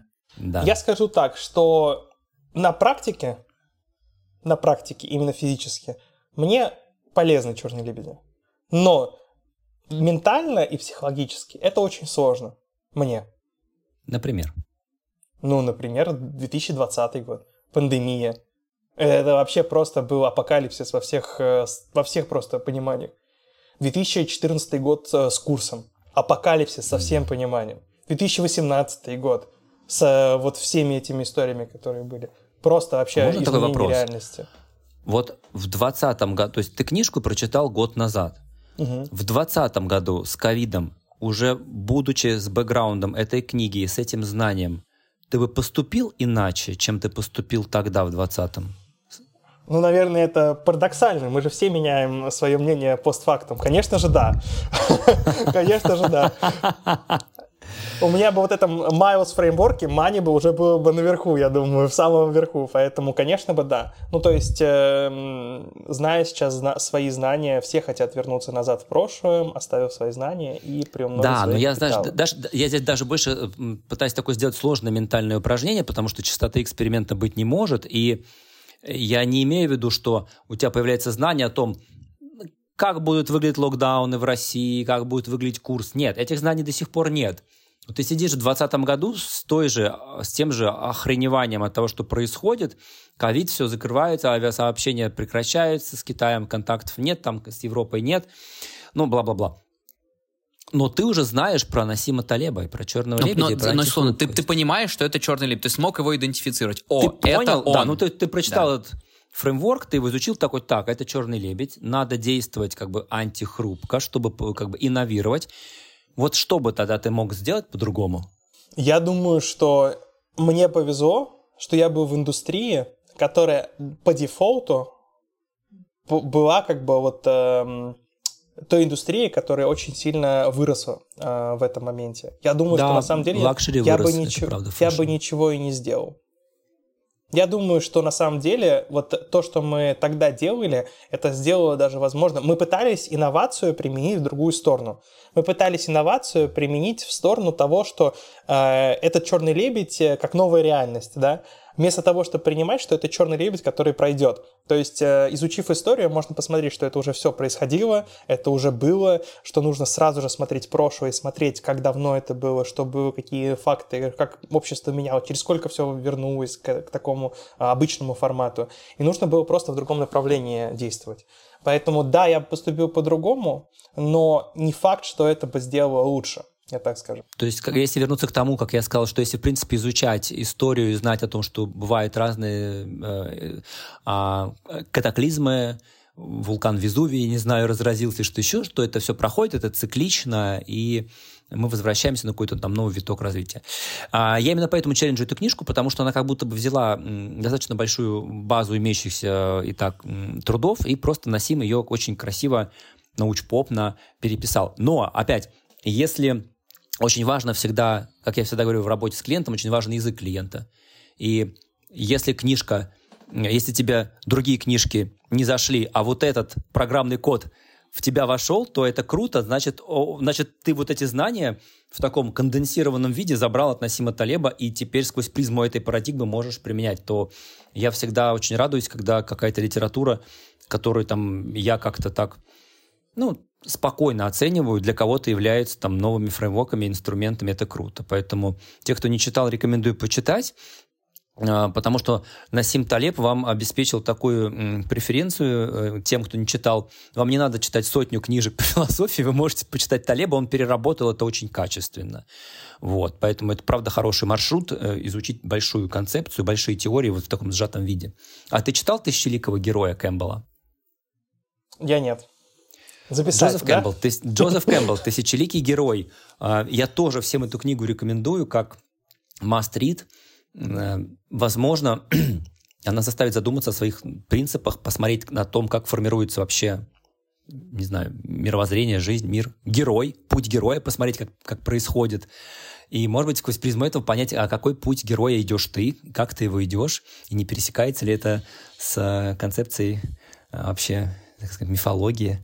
Ну, интересно. «Тысячеликий герой» — это Кэмпбелл, это просто мастерит книжка. Мне кажется, это такая прямо одна из фундаментальных книг. По-моему, номер два в Америке по... После Библии номер два в Америке по популярности. Ну, я вот. понял, я понял. Также буду э, потом рассказывать. Слушайте, извините, я, конечно, до этого не читал, но вот год назад прочитал, теперь знаю. Если это будет так, я буду без, просто вообще офигенно э, рад, счастлив. Если ты вдруг потом придешь скажешь, слушай, я почитал и там понял вот то-то, то-то для себя. Потому что, мне кажется, мы этим сейчас здесь и занимаемся, друг об друга переопыляемся и узнаем э, что-то новое для себя. Это самое ценное в диалоге в нашем вообще. Mm-hmm. Что... Окей, okay. это просто я на фоне Насима Талеба вспомнил про Джозефа Кэмпбелла. Mm-hmm. Ну ладно, mm-hmm. что, погнали дальше? Ну, у нас с вами осталась э, одна тема последняя. Это ну, русские бренды, на самом деле, которые сейчас есть. Я, так как работаю в фэшне, живу этим, дышу этим, для меня это супер такая интересная э, тема, на самом деле, для обсуждения. Давайте начнем с того, что, что вообще вы думаете о... Э, если у вас мнение, возможно, его и нет, это нормально, о фэшне в России. Вообще, насколько он Я имеет начну. право с, э, существовать? Существовать. А для меня фэшн в России это как тот самый 25-летний э, парень или девушка, которые хотят оказаться вот э, в точке мечты сегодня, ну максимум завтра. А, то есть э, э очень много креативных идей, очень много жалоб на то, что нас не понимают, там нас что-то не слышат. А, но проблема Э, российских талантливых создателей модных брендов я вижу в одном. А, очень много креатива и очень мало бизнеса. Поэтому я, люб... я с уважением отношусь к тому, что делают. Есть, есть очень талантливые э, создатели, есть интересные, появляются интересные концепции, хорошая одежда. Вполне, кстати, не дурного качества и классная по стилю. Но Э, при этом есть Melon Fashion Group, который продает на миллиарды, э, ну, такого а-ля H&M и Zara масс-маркета.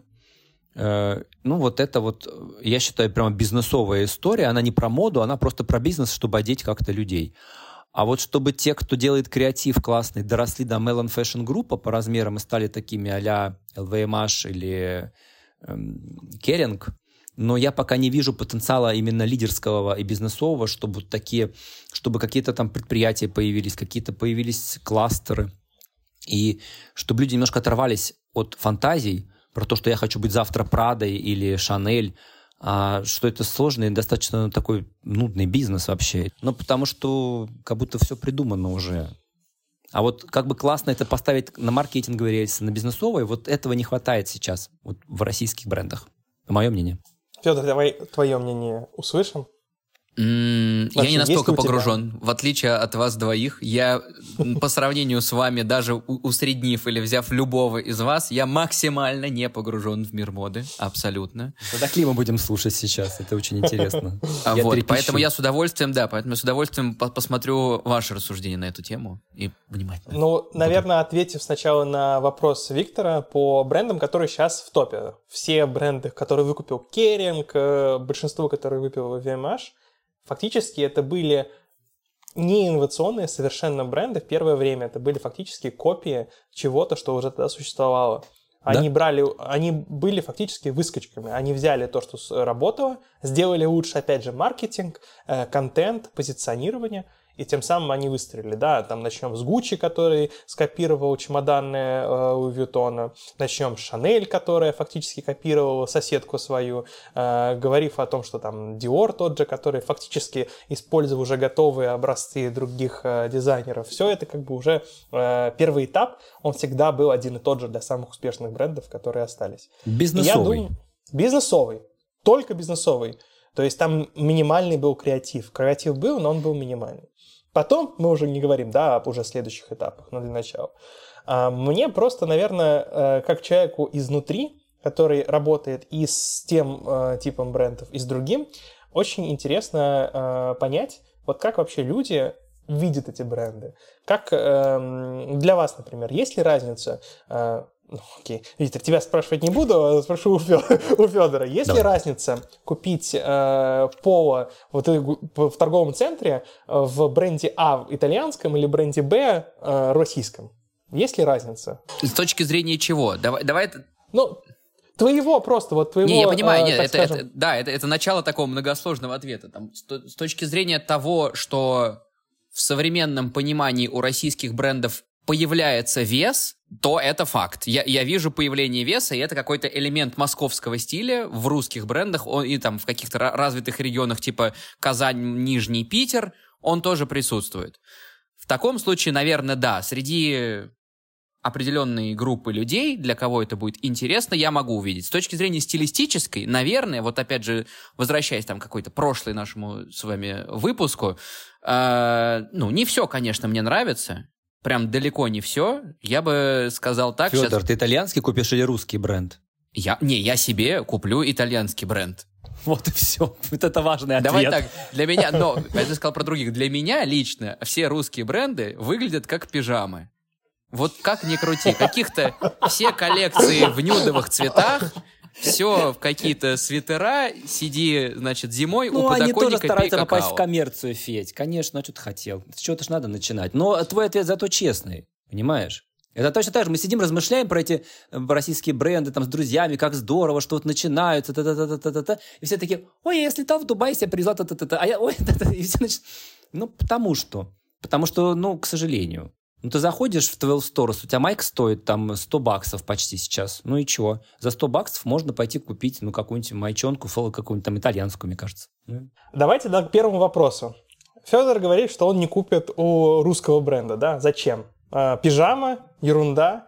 Виктор говорит, что, ну, коммерция, согласен полностью. А что вы думаете, из-за чего это так, такое отношение? Э, наверное, вопрос так сформулируем.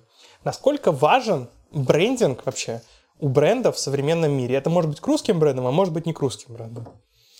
Ну, критически важен, я тебе объясню э, свою точку зрения, потому что если ты клиент Melon Fashion Group, тебе вообще не важно, что надевать, ты, в принципе, наденешь просто что-то, чтобы прикрыться. Ну, более-менее модное и свежее. Без негативной коннотации это говорю, говорю это просто, что это разные потребности. Если ты там где-то идешь middle, middle up сегмент, ну, или там премиум luxury, понятно, то там, конечно, человек хочет идентифицироваться уже с этим брендом. Там просто психологическая потребность появляется, идентификация с брендом. Мы это разбирали, мы говорили про спиральную динамику. И, конечно, если ты хочешь выйти в свет куда-то и э, как-то подсветить свой статус или интеллект, выбрав какой-то интеллектуальный бренд, то ты вряд ли пойдешь в 12 Storeez потому, или в Monochrome. Ну, я обожаю эти оба бренда. Я считаю, они прям круто сделали, что там и на столешку встали, и как-то там свои эти трикотажные вещи, там эти там худосы, майки, там что там как что могут делают. Но когда я захожу, смотрю, что пальто стоит 198 тысяч, нет, 298 или студия, такой думаю, ребят, ну что, обалдели, что ли? Более того, на международной арене у этих игроков вес нулевой. А если я в международном сообществе каком-то общаюсь, на конференции выезжаю, что-то еще, а, то условно говоря, Брунелла, Кучинелли будет считываться на мне. А вот 12 Stores, к сожалению, никак. Поэтому вкладываться в бренд надо. И это очень важный фактор э, цены и ценности, чтобы человек понимал, за что он платит эти деньги, к чему он приобщается, к какой философии, к какому э, миру он приобщается через 12 Stores. Пока что выглядит так, как будто ни к какому, потому что когда мне рассказывают про то, что я приобщаюсь почти к лоропьяно, но не как к лоропьяно, я нахожусь немножко в переходном пространстве, я не совсем понимаю. То есть как, как будто и Лора пьяна, но и не Лора пьяна. А где я тогда, кто я? Ну и все. И здесь я теряю свою идентичность, и я этот бренд обхожу стороной. Вот и все. И, ну, по, по сути, соглашусь с, с первым, вообще с позицией. Конечно, для меня тоже брендинг это номер ноль, потому что в терминах, о которых мы сегодня уже говорили, но по сути это сумма miles, это есть это олицетворение того самого unfair advantage. Это вот сумма MI, ой, miles, да, M-I-L-E-S, это равно в сумме бренд. Накладываешь на него маркетинг, и ты получаешь то, как ты его транслируешь, чтобы к тебе приходили. То есть это, ну, это, это сердце той части бизнеса, откуда могут приходить и приходят деньги. Поэтому, конечно, ну, ты лучше в бренде ближе к деньгам. Мне кажется, это вот... Э, и мне кажется, по крайней когда мере, бренд такой... уходит русский... Знаете, вот, ребят, кейс, кейс из жизни. Есть классный бренд, не буду говорить кто. Вообще супер, молодые, крутые, делают классные вещи. Прямо чисто там, ну, приятно зайти. Небольшие, всего там 4 точки в Москве. Я прихожу к ним, меряю джинсы, говорю, так, эти не подходят, эти не подходят. Они сделали несколько моделей. Говорю, материал не очень, э, фасон плохой. Ребят, смотри, на коленах сборит, здесь так, здесь как будто клиша. Говорю, просто, ну, решито ужасно. Они переварили это, немножко обиделись. Звонят мне, говорят, Виктор, мы все поняли. Мы вас услышали. Мы вообще, знаете, вот мы только что хотели сказать, вообще мы эти джинсы делали с Прада. И мне хочется сказать, а почему то, что вы сказали, что вы сделали их с Прада, должно как-то менять мое мировоззрение? Мне все равно, с кого вы их сделали. Вы сделали это очень плохо. Очень. И они мне говорят, мы готовы сделать джинсы, которые вы хотите, прямо для вас. Принесите свои любимые джинсы, и мы вам из них сделаем наши джинсы. С одной стороны, да, можно скопипейстить классную какую-то вещь, как ты, Клим, говорил, как все большие бренды сделали. Но с другой стороны, я тогда не понимаю. Вот я очень люблю винтажный 501 Levi's. Они сидят на мне идеально. И идеально них ничего не сидит на мне пока что, простите. Что ты ржешь? Я, я, я только... Ты начал говорить про джинсы, это единственное, про что я вспомнил. Это такой, ну, 500... Все, в этой жизни... Все, это база в гардеробе. Но понимаешь, а зачем мне идти к ним с моим 501 левайсом и просить по цене, э, ну, весьма небюджетной, сшить мне джинсы, когда я пойду куплю себе 501 левайс? То есть опять тогда я не понимаю, зачем я иду вот в эту, в эту э, игру, вступаю. И, конечно, я пойду вливать, потому что я знаю, что они сделают классные джинсы. Если мне нужны просто будут мои ежедневные ходовые джинсы, 501 идеально подходит. Я не пойду в бренд там за какие-то деньги покупать эти джинсы переделанные, вскроенные, перекроенные, как будто 501, но ну, я не понимаю вот это. Вот я мне думаю, кажется, что... в это заигрываются, это плохо. Да, я думаю, что здесь на самом деле вот э, инсайты, которые мы говорим, не только применяются к русским брендам, да, все, кто слушает нас, тоже может применить ко всему, в принципе, э, что они используют. У вас наверняка есть конкуренты в других странах. Я думаю, что это очень такое, на самом деле, а, обобщенный вопрос во всем, в принципе, российском бизнесе, что есть новые бренды, которые у нас появляются, особенно сейчас, в СНГ, в России, и есть бренды, которые делают фактически то же самое в других странах. Я думаю, что это очень применимо. Вот на самом деле а, то, что вы говорите, это понимают и об этом думают. Осознательно, именно сознательно думают об этом. 1% покупателей, может быть 5% покупателей это максимум. Все остальные заходят в магазин, или онлайн видят на инфлюенсере и покупают. Они не знают, что есть Levi's 501, они не знают, что есть Levi's 511, они увидели классные джинсы, блогер там сделал ссылку, все, это разошлось. Это, это как бы факт. Поэтому брендинг, как по мне, он играет огромнейшую роль, но в данном мире, так как бренды это все-таки физический товар, и фэшн это физический товар, очень большую роль как ты, Виктор, сказал, играет сам товар. Если хреново сидит, то неважно, какой у тебя бренд, ты это не купишь. Я обожаю 12 Storeez. Я обожаю 12 Storeez. На мне сидит только вот эта футболка. Все. То есть неважно, какой брендинг на самом деле, все равно, если товар не подходит тебе, если он плохо сделан, как во всем, ты не будешь его покупать. Вот это мое мнение. А вот для вас, э, Виктор, Федор, э, вообще брендинг, что это такое? Вот э, Miles мы сказали, что вот это все составляющее. Но если вот э, говорить, можно, можете применить, например, 2-3 примера своих любимых брендов? В принципе, в мире, не обязательно в одежде. Ну, давай с точки зрения брендинга я скажу тебе так, что все-таки для меня э, брендинг это не только intangible, это еще и tangible. То есть если я понимаю, что э, на мне как, как, как какого-то очень дорогого бренда вещь э, порвалась просто по шву после одной носки, или браслет Луи Виттон после того, как попал под воду, просто все покрытие с него сошло, э, это тоже говорит про меня про бренд, про то, что бренд, ну да, у них прекрасный сервис, они тут же возвращают тебе деньги, конечно, для меня это вопрос, а почему какой-то кусочек маленького такого изделия за там 700 евро. Там, например, Louis Vuitton сейчас не справляется с объемами, они, по сути, стали масс-маркетом люк, в люксе просто. Вот и все. И производство не справляется. Для меня это плохой знак. Очень плохой, что бренд портится. То есть для меня бренд это не только, что Фаррелл Уильямс сейчас там эм, вышел на показе и сделал какой-то хайповый там показ. Для меня это то, что качество тоже должно быть. То есть это совмещение физических свойств товара – условно репутация этого товара и к какой социальной группе я буду принадлежать, когда я куплю этот товар, как я буду считываться социумом внегласно. Бренды же делают это, подчеркивая тоже, но если мы к моему любимому Apple вернемся, то, что в Америке, если у тебя нет, фактически, если у тебя нет айфона, ты не имеешь права общаться ни с кем там, в своей школе, университете Конечно. и в своей социальной группе. Все завязано что... на инфраструктуру. Все завязано. У них как бы, у нас WhatsApp, Telegram, все остальное, у них iMessage. У них, iMessage, если у тебя нет iMessage, голубого окошка, во-первых, смс платные, да, а во-вторых, ты не можешь там э, ничего другого присылать, ни ММС, ничего, и в группах ты не можешь участвовать. И фактически никто не хочет общаться с теми, у кого есть там не iPhone. Это опять же то, что бренд делает для того, чтобы подчеркнуть статус, показать э, брендинг фактически своего вот, э, качества. Ты к своей группе социальной ценности. относишься сразу. Ну, мы можем здесь уйти. Она, она бизнес-история. Там ну, вопросы ладно, не будем, качества. Все, давай, давай да. перейдем Федор, ты давай, Чё? что такое бренд для тебя? Не будем уходить. Э, для меня бренд э, еще ко всему этому, плюс, наверное, это, ну, все-таки в большей степени желание с ним ассоциироваться самому и разделять его какую-то позицию, миссию, условно. Вот для меня именно бренд там это активы плюс вот это вот как бы само, само, не самосознание, но, наверное, само, позиционирование, самосознание, какая-то философия, что ли, бренда, которую я хочу разделять или не хочу разделять. Вот, по поводу Apple, просто тут на днях прошла очередная, последняя, крайняя, смотря как посмотреть, презентация.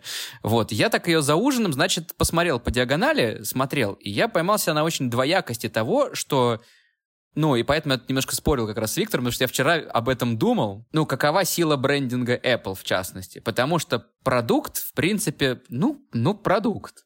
Но... Помнишь, когда я с наушниками спросил у тебя, ты сказал, да, ты можешь купить наушники лучше, чем Apple, да. но юзабельность First. Да, но с другой стороны, вот в чем сила брендинга как раз заключается в том, что у Apple есть такая вот отличительная черта делать это все внезапно инновациями. Типа делать индустриальный стандарт десятилетней давности в 2023 году э, rocket science. Вот я об этом говорю как о хорошем примере, то есть с, с точки зрения, в контексте того, что мы сейчас говорим про брендинг, у Apple огромная сила бренда и великолепный брендинг. О том, как они говорят о том, что они э, carbon neutral там, к 30 году или что-то такое, там у них целые пассажи про это были, но мы же с вами все понимаем, что они платят carbon офсеты. В 80% случаях это они платят carbon offset за производство в Китае своей техники. Конечно. Так, а это, извините меня, ESG-повестка, ух, какая. Вот, ну, и, но поэтому брендинг все это побеждает. Вот я о чем. Что все это смотрится, вот э, как есть у нас такое, у, у Виктора у тебя любимое слово, я у тебя под, подхвачу сейчас, конгруентно. Это вот все вместе, несмотря на какие-то оляпистость по частям или какую-то, ну, за, вот можно при, по бизнесовому можно прицепиться за это все, за каждое. Но в целом смотрится очень вкусно. Вот да. Из примеров, наверное, брендов, возвращаясь к, э, к тому, что мне нравится, именно из брендов безотносительно... Ну, кстати, приходит на ум только люкс. Ты начинаешь перебирать в голове какой-то, ну, условный, что-то, которое позиционирует себя как Потому премиум. что у них сила бренда самая сильная да. у люкса, поэтому мне они на люкс. Ум приходит, они наверное... на тех же заводах, что и не люкс. Да, наверное, вот опять же, именно как бренд, и чуть-чуть зная историю, приходит Rolls-Royce который сейчас является дочерней компанией BMW. По сути, все эти длинные баржи — это переделанные восьмерки и так далее. Но при этом с хорошей историей до сих пор держится, заявляет, что они handmade, э, 100, там, сколько там, 15 тысяч долларов за зонтик в двери могут себе позволить, и так далее, и так далее. Едут очень хорошо на бренде, и это все еще как бы капитализация на том, что это статусность. Вот я бы сказал, да, что вот именно это э, intangible часть, которую Виктор сказал, для меня выражается в ну, ты все сказал, Виктор, что ты повторяться Слушайте, буду? а что мы все про большие бренды? Да. Я вот сейчас могу вам сказать больше. А, есть бренд Royal Canin, кормов для собак. Вот, вот, вот извините, это просто масс-маркет, FM, FMCG, так сказать. Я думаю, что вот сила бренда как раз массовых товаров, как, как раз там фишка вот в этом есть очень высокое качество товара, потому что они под инновацию выносят достаточно базовые вещи, очень базовые, как вот и с Apple, но очень хорошо умеют это запаковать на упаковке, в рекламе. Они работают активно с клиниками, с ветеринарами. Они создали целую инфраструктуру, что ты уже в ветклинике получаешь рекомендацию просто в виде там корма, если у твоей собачки или кошечки там животик заболел, не знаю, что-то еще, шерсть полезла. То есть там маркетинг работает, там, там просто гениальный маркетинг Royal Canin, я считаю, потому что в ядре, ну, да, качественные, проверенные, сертифицированные ингредиенты, ну, извините, ваша кошка и собака явно не ест стейк. Она ест там из э, муки какой-нибудь этой кос костной, там с какими-то добавками, что-то, обогащенное микроэлементами и минер... Э, витаминами. Это на самом деле копеечные составы. Но они, по... они качественно сделаны по всем там ИСО и прочим. И за счет хорошего маркетинга это премиально считается там корм. Потому, хотя там Мираторг сейчас начал делать корма для кошек-собак. Но люди все равно ищут на полках роял канин, которого там уже нету, сложно там, произвести что-то, не все привозят. Но люди ищут этот бренд, потому что они верят, что свою кошку или собаку, накормив роял канин, они сделают лучше. Потому что маркетинг говорит о том, что бренд, что это надежно, что это качественно, что там все проверено. А что там сделал наш бренд? Ну, может, там тухлое что подложил. Хотя, может, там Мираторг, не знаю, свежего мяса делает корм, я не знаю. Но бренд перебивает Люди ищут роял канин. Все. Даже, даже чуть добавлю, может, банальная мысль будет, но, по сути, бренд, э, ну, если мы сейчас не говорим про какую-то сложную технологическую историю, там, где нужна там долгий цикл продажи, еще что-то такое, вот отбросив, именно взяв только вопрос брендинга, по сути, бренд — это ассоциированность продуктовой группой или услугой или чем-то. То есть, когда задача, хоро... как бы, при, признак хорошего брендинга, это когда ты можешь поставить в однозначное соответствие что я хочу Xerox. и кто этот бренд. Да, Xerox. Это Ой. Трамп, папа. Ну, и все эти примеры тоже У меня вопрос к Климу. Что сделать российским брендом, модным, в частности, ты из модной индустрии, что они могут сделать, чтобы перейти вот это? Вот считай, что у них хронический черный лебедь. Не могут они. Вот как им стать антихрупкими и перебороть вот эту любовь нашу к уже устоявшимся брендам, чтобы тоже стать большими брендами, чтобы тоже перерасти. Что им может помочь? И, может быть, даже твой совет будет касаться не только фэшн, но и в целом каких-то вот брендов российских, которые не могут перейти вот эту любовь к Западу нашу. Вот что ты думаешь? Начну с того, что на, у нас на elyts.ru на самом деле не так много русских брендов. Это связано с двумя вещами. Первое – это то, что сами бренды боятся идти к нам, потому что у нас итальянский и французский люкс. Нам очень мало обращается русских брендов. Мы сами иногда выходим на русские бренды, потому что они этого не делают. У них нет таких э, задач, и они боятся идти на, так скажем, к большим игрокам, которые уже на рынке устака- устаканились. Также второй момент – это о том, что это специфика менталитета. У нас в России, ну, заложилось так, и вообще, в принципе, в СНГ, не любят вещи, которые произведены у нас на территории. Особенно это касается люкса. Как в Китае, очень много всего крутого в люксе и производится там. Но тот же Gucci, например, иногда, если произвели какую-то партию в Китае, это уже все равно французский бренд. И все как бы, или итальянский бренд в зависимости от того, э, где, как они позиционируют свою коллекцию. И э, они, получается, покупают это как иностранный люкс. Хотя есть китайские э, хорошие бренды, есть китайские хорошие машины по брендам, которые тоже они производят. Но сам люкс особенно, он всегда должен быть импортируемый. Всегда. То же самое у нас на России. То есть есть понимание, как вот э, а, Федор сказал о том, что в Москве есть такая, скажем, мода на русские бренды. Но в то же время есть мода что э, русские бренды это такой антитренд. Если ты носишь русский бренд, ты, может, не понимаешь что-то. Почему ты не носишь европейский, там, Dolce Gabbana, например, да? Почему ты носишь э, монохром? То есть, опять же, это такое двоякое э, отношение, в котором очень сложно найти правильный ответ и правильное решение. Один из вариантов, как на самом деле делают некоторые бренды, они называют себя итальянскими. Они берут ткани из Италии, и они шьют, например, в России или в том же Китае, и говорят, что мы итальянский бренд. Или, как делают сейчас 12 Stories, они делают съемку на кома, они делают пиар-компанию, как будто они в Италии, и передают эту итальянскую историю. Вместо того, чтобы показывать, как у нас там, я не знаю, в Нижнем Новгороде.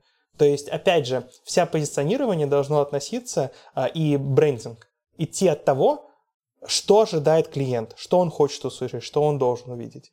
И мне кажется, один из основных вариантов, как бренды могут поменять вот свое отношение, это пронизываться историей других мест или настолько сильно погружаться в историю, которая у них пропитан бренд, и об этом говорить.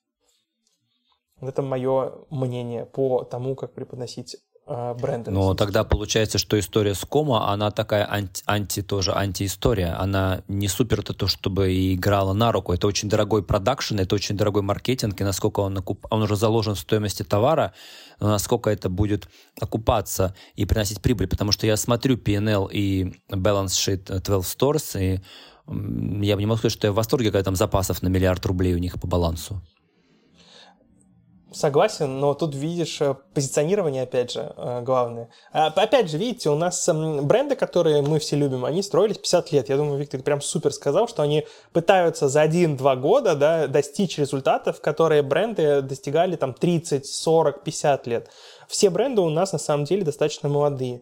И как мы видим, кто сейчас э, занял коммерческую позицию на рынке, это бренды, которые шли медленно да, как бы которые шли потихоньку к этому. Ну, давайте не буду говорить примеры, все и так, в принципе, знают этих игроков, которые очень Кто большие это? на рынке. Ну, Тумут, Ну, Melon например. Fashion Group. Кто? Тумут. Тумут. Я и русские Тумут. бренды говорю. Тумут.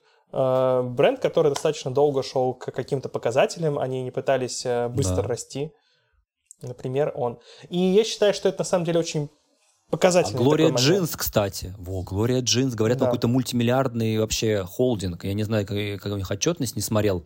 Но Gloria Jeans, по-моему, там у них обороты ну, очень мощные. Это реально огромная компания. Хотя такая Да. тоже, знаешь, такая тихая. Вроде такая тихая. Ну, Gloria Jeans, Gloria Jeans. А там на миллиарды ворочают просто. Молодцы, вот, кстати, да. Да. Они как тихо, Виктор, молча. я- Тебе будет очень интересно, поизучай. Я не буду вдаваться в подробности, это очень интересная компания. Я думаю, что большой игрок и сейчас, и развивающийся очень хорошо. И у меня, наверное, вот из-за этого просто так финальный момент, то, что на самом деле очень сложно этим русским брендам найти себя на интернациональном рынке. Ну, то есть, как ты сказал, что если человек там путешествует и одевается в 12 Stories, он фактически его всегда будут путать с другими брендами. А если узнают, что это 12 Stories, они подумают, да что ж такое, какая-то подделка. И то же самое, что, э, в принципе, им мешает выйти на новый уровень. Вот вообще, в принципе, вот с вашего, ваше мнение, так скажем, есть ли потенциал роста русским брендом, вообще не только одежды, а вообще, в принципе, интернациональным брендом, расти куда-то, где нет русской аудитории, кроме там Дубая, допустим? Вот я просто не понимаю, что они могут дать рынку. То есть как бы какую они интересную историю, какой нарратив прикольный и какую, там, не знаю, не философию, но вот опять же, именно брендинговую составляющую они могут дать международному рынку так, чтобы этого захотелось кому-то. Давай, ну, ну не в Китае. В Китае, наверное, и так едет.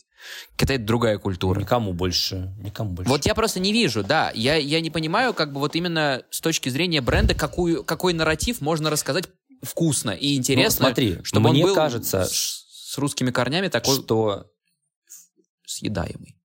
Хорошо. Мне кажется, чтобы он был хорошо съедаемый, как ты говоришь, э, он должен как будто бы перебить тогда историю тех брендов, которые есть, если мы сейчас про западный рынок говорим. А это сделать невозможно.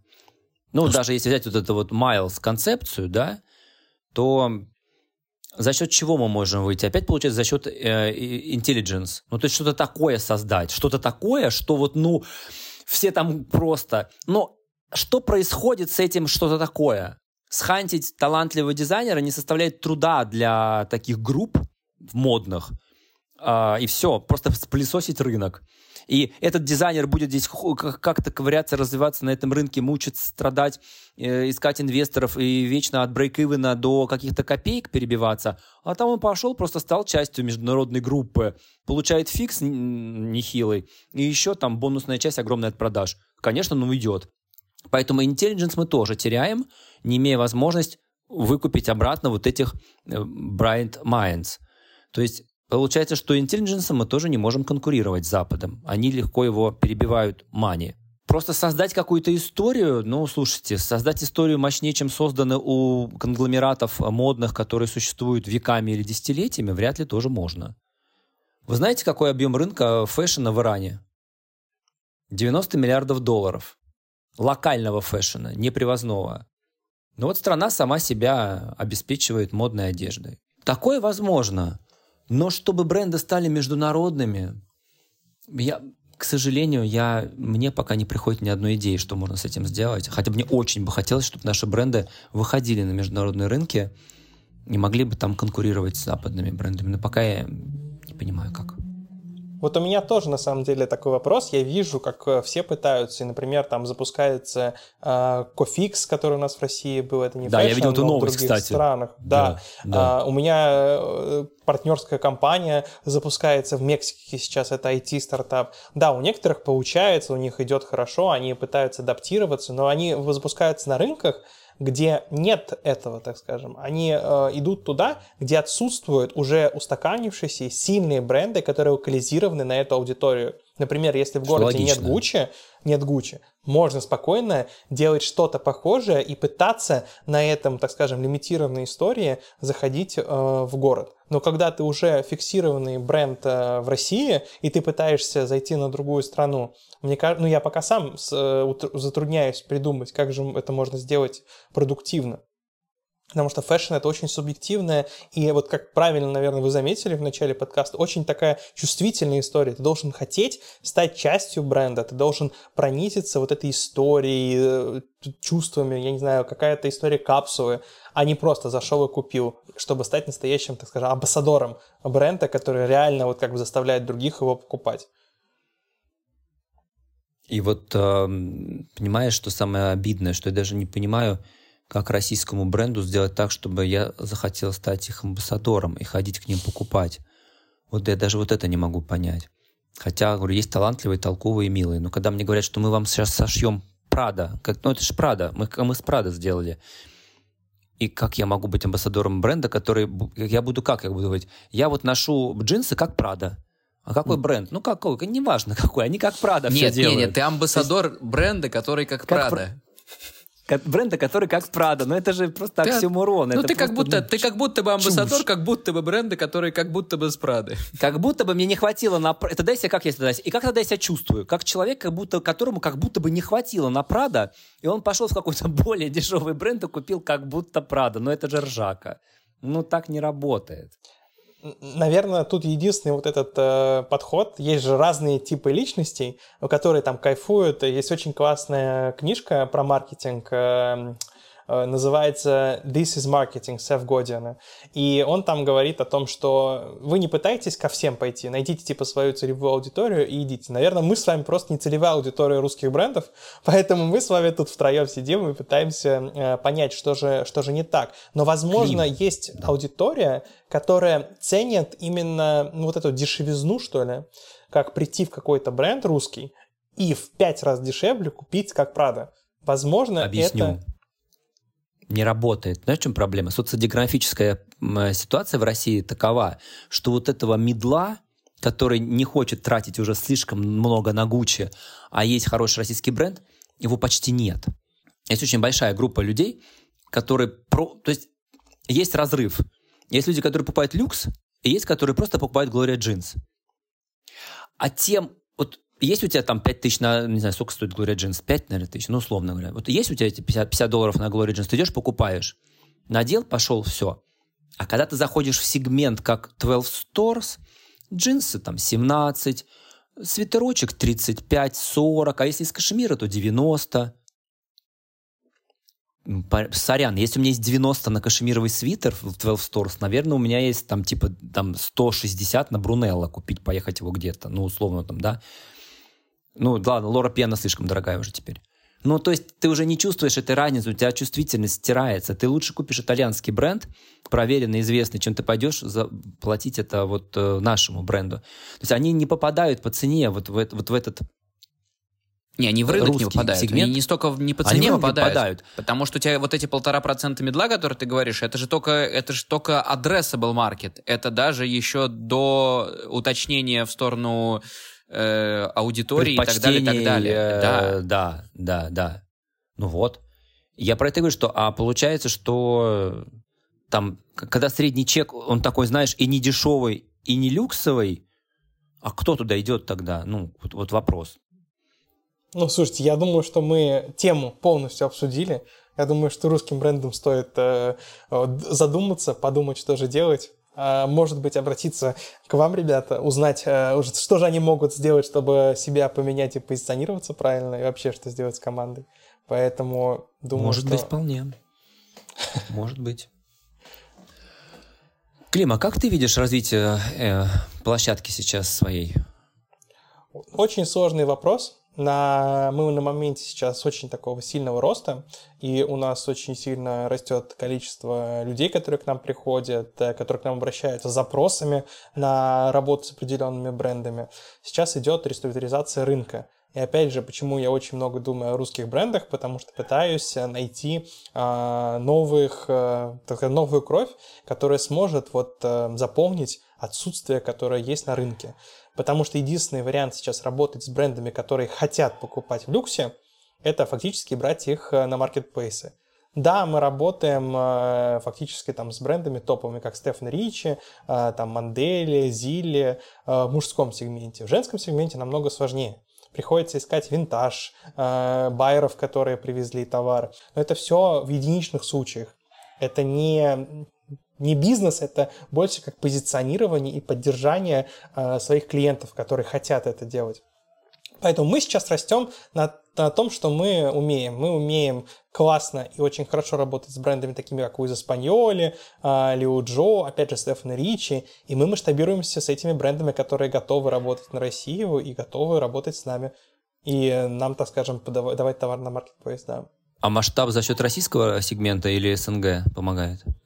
Российского сегмента. Российского сегмента. СНГ как таковой очень сложный рынок, а, как показывает mm. опыт в том же Казахстане, Беларуси. Это, опять же, это совершенно другой рынок, который на рынок России очень сложно масштабируется.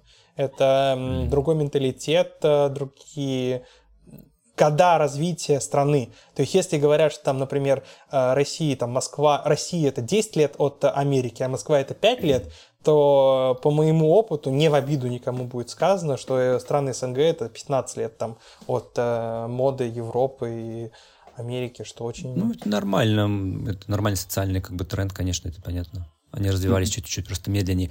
Слушай, а вот получается, что хотя бы частично заместить российскими брендами и, может быть, за счет как раз вот маркетплейсов, продвигать российские бренды, делать их более популярными, как-то, да, в массы их выводить. Ну, то есть, по сути, это коллаборативная такая история, да, то есть развиваться самим, но и помогать развиваться российским брендам, заполняя вот эти пустоты образованные.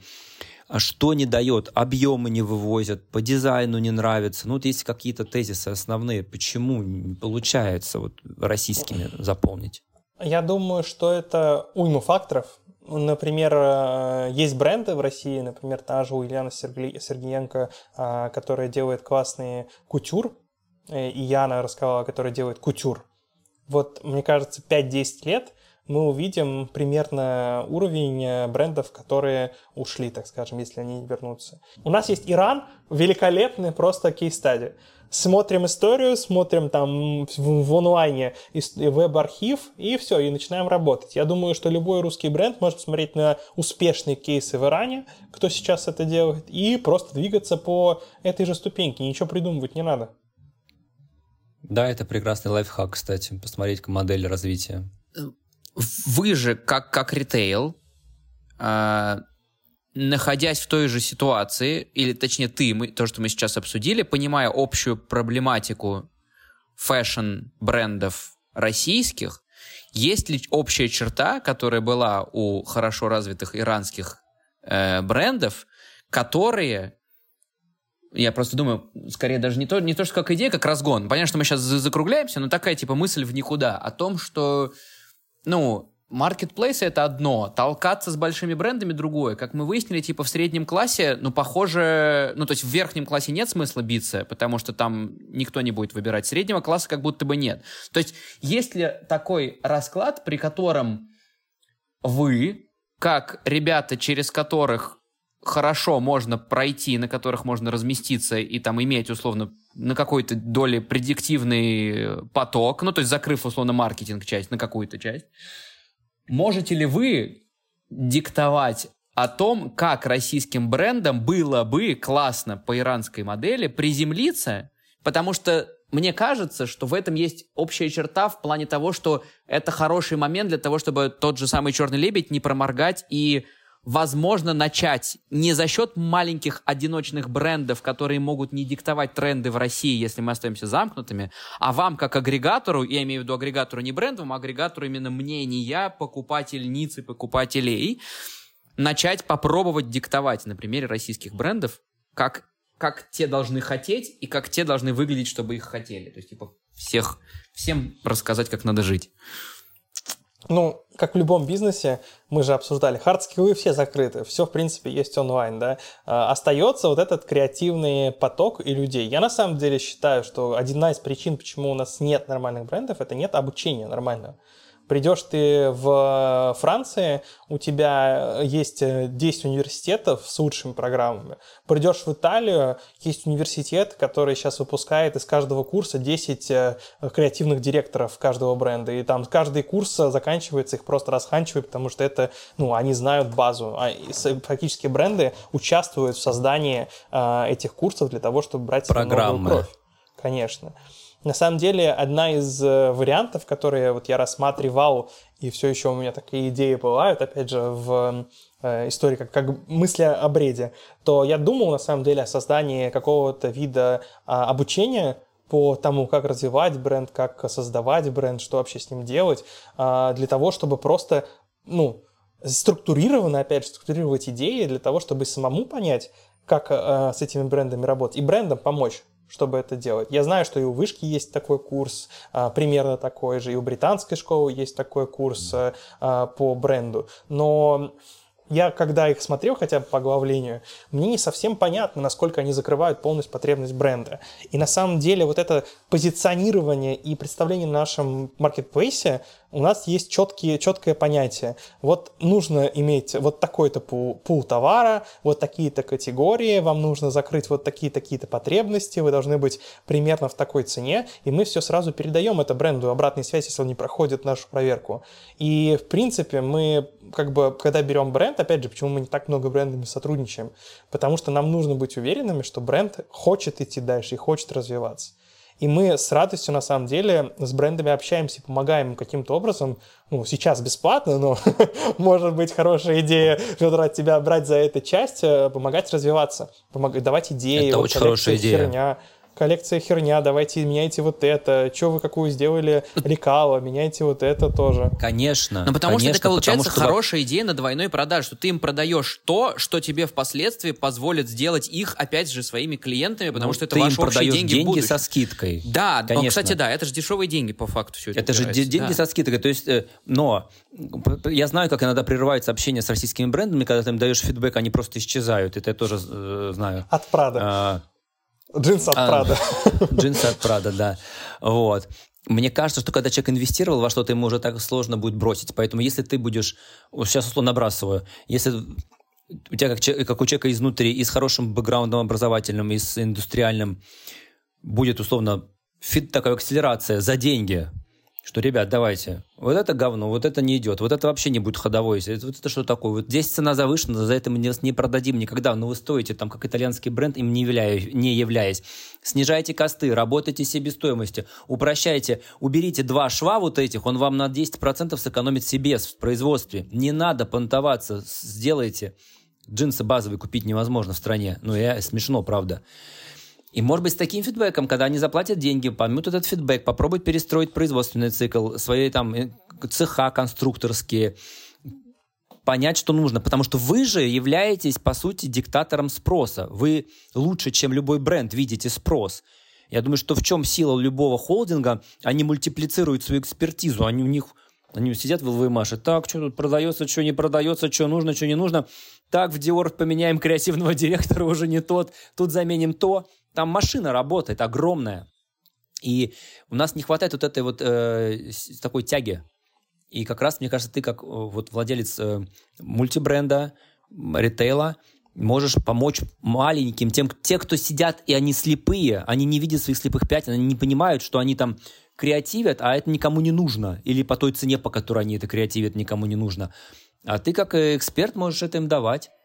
И потом на, их, на площадку же их и выставлять, если они критерии будут соблюдать. Так что, мне кажется, вин-вин вообще. Плюс, еще подчеркнув, по-моему, Виктор, ты говорил тоже про то, что в российских брендах э, есть элемент хорошего образования или там хорошего вкуса эстетического, или как бы, ну, креативная часть хорошо, при этом бизнесовая не очень. У тебя же получается, что, ну, бизнесовая, в том числе и маркетинг, хор- хорошо работает, ну, в основном в айтишке в России. Ну, просто потому что исторически это у тебя либо какие-то СААСы, либо по... Ну, то есть это какая-то XAAS айтишка. Еще у нас у есть школа домодных... сильная, физматовская. Да, есть да, люди, да, которые выходят которые с этими выросли знаниями. оттуда идут, да. То есть я к тому, что у тебя, в принципе, до индустрии как до бренда именно знание о бизнесе 21 века, там, ну, блин, было бы супер, если до туда дошли, я сейчас, конечно, утрирую, но было бы классно, если до туда дошли какие-то термины из 21 века, типа а-ля юнит экономики и каких-то таких подходов вообще Они не знают. А, они не знают. Вот, я общался видишь, с брендами про это, вот, они не знают. Тем более, видишь, вот эти говорят, Я да. же как консультант приходил к несколько брендов, они просто они смотрят на меня как на дикаря, и когда они узнают, такие, а так можно было смотреть? Да. На самом деле, я думаю, что данные правят миром сейчас, и один из, одна из причин, почему лоу-сегмент так сильно растет, это э, доступность данных с Wildberries и Озона. Это огромнейший пласт данных, которые они получают. Они могут анализировать все, всегда любой спрос, все. Это супер круто.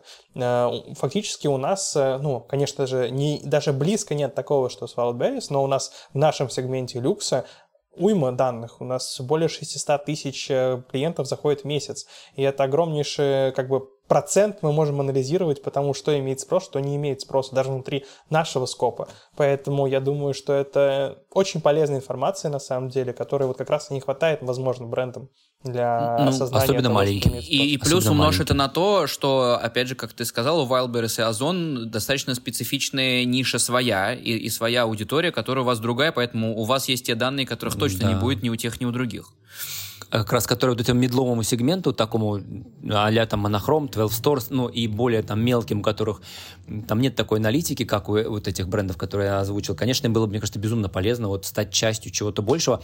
Между прочим, ты можешь поставить в качестве амбициозного плана, э, ну, стать российским Бернаром Арно, почему нет? Спылесосишь рынок, за, за доли войдешь в бизнес и поможешь им развиться, а потом смотришь, а у тебя уже в портфеле 60-70 собственных брендов, а через 20 лет, а время пройдет быстро, поверь мне, такой и, раз... И, и тут и вертикаль смотришь, уже выстраивается. А кто владеет всем российским фэшном? А это Клим владеет всем российским фэшном. еще и, и, и ритейлом сюда же, ты все еще и вертикаль под, под собой же уже собираешь. И вертикаль, Ой, и горизонталь, да. да. Так, что, прощаться будем? Погодите. Все. Или вообще да. все? Прям ну, в никуда? Прощайся, Давайте... да, прощайтесь. Прощаемся, я не прощаемся. могу уже прощаться. Даже у меня сил нет. Давайте я попрощаюсь, ребят. Спасибо большое всем за слушание нашего подкаста. Это было очень продуктивно, очень круто. Мне придумали новый бизнес. Надеюсь, что у вас э, есть куча идей. Вы, может быть, даже решили делать второй мозг себе после этого подкаста. Дописывайте все идеи, выписывайте. Наш контент на этих двух эпизодах супер был продуктивный, поэтому это точно не дофамин легкий. Слушайте нас. Э, спасибо большое, что с нами прошли этот путь и по брендам, и по книгам. Надеюсь, было полезно. И, Клим, спасибо тебе огромное за то, что приходишь к нам, пришел снова и снова. Нет, пока просто снова пришел, пришел снова. к нам снова. Э, за, за твою открытость, за то, что, мне кажется, сегодня у нас получилась запись. Мы прям с самой первой минуты прям подожглись и сразу э, в путь. Очень было легко, э, как, как, как, как было, как и, как сейчас.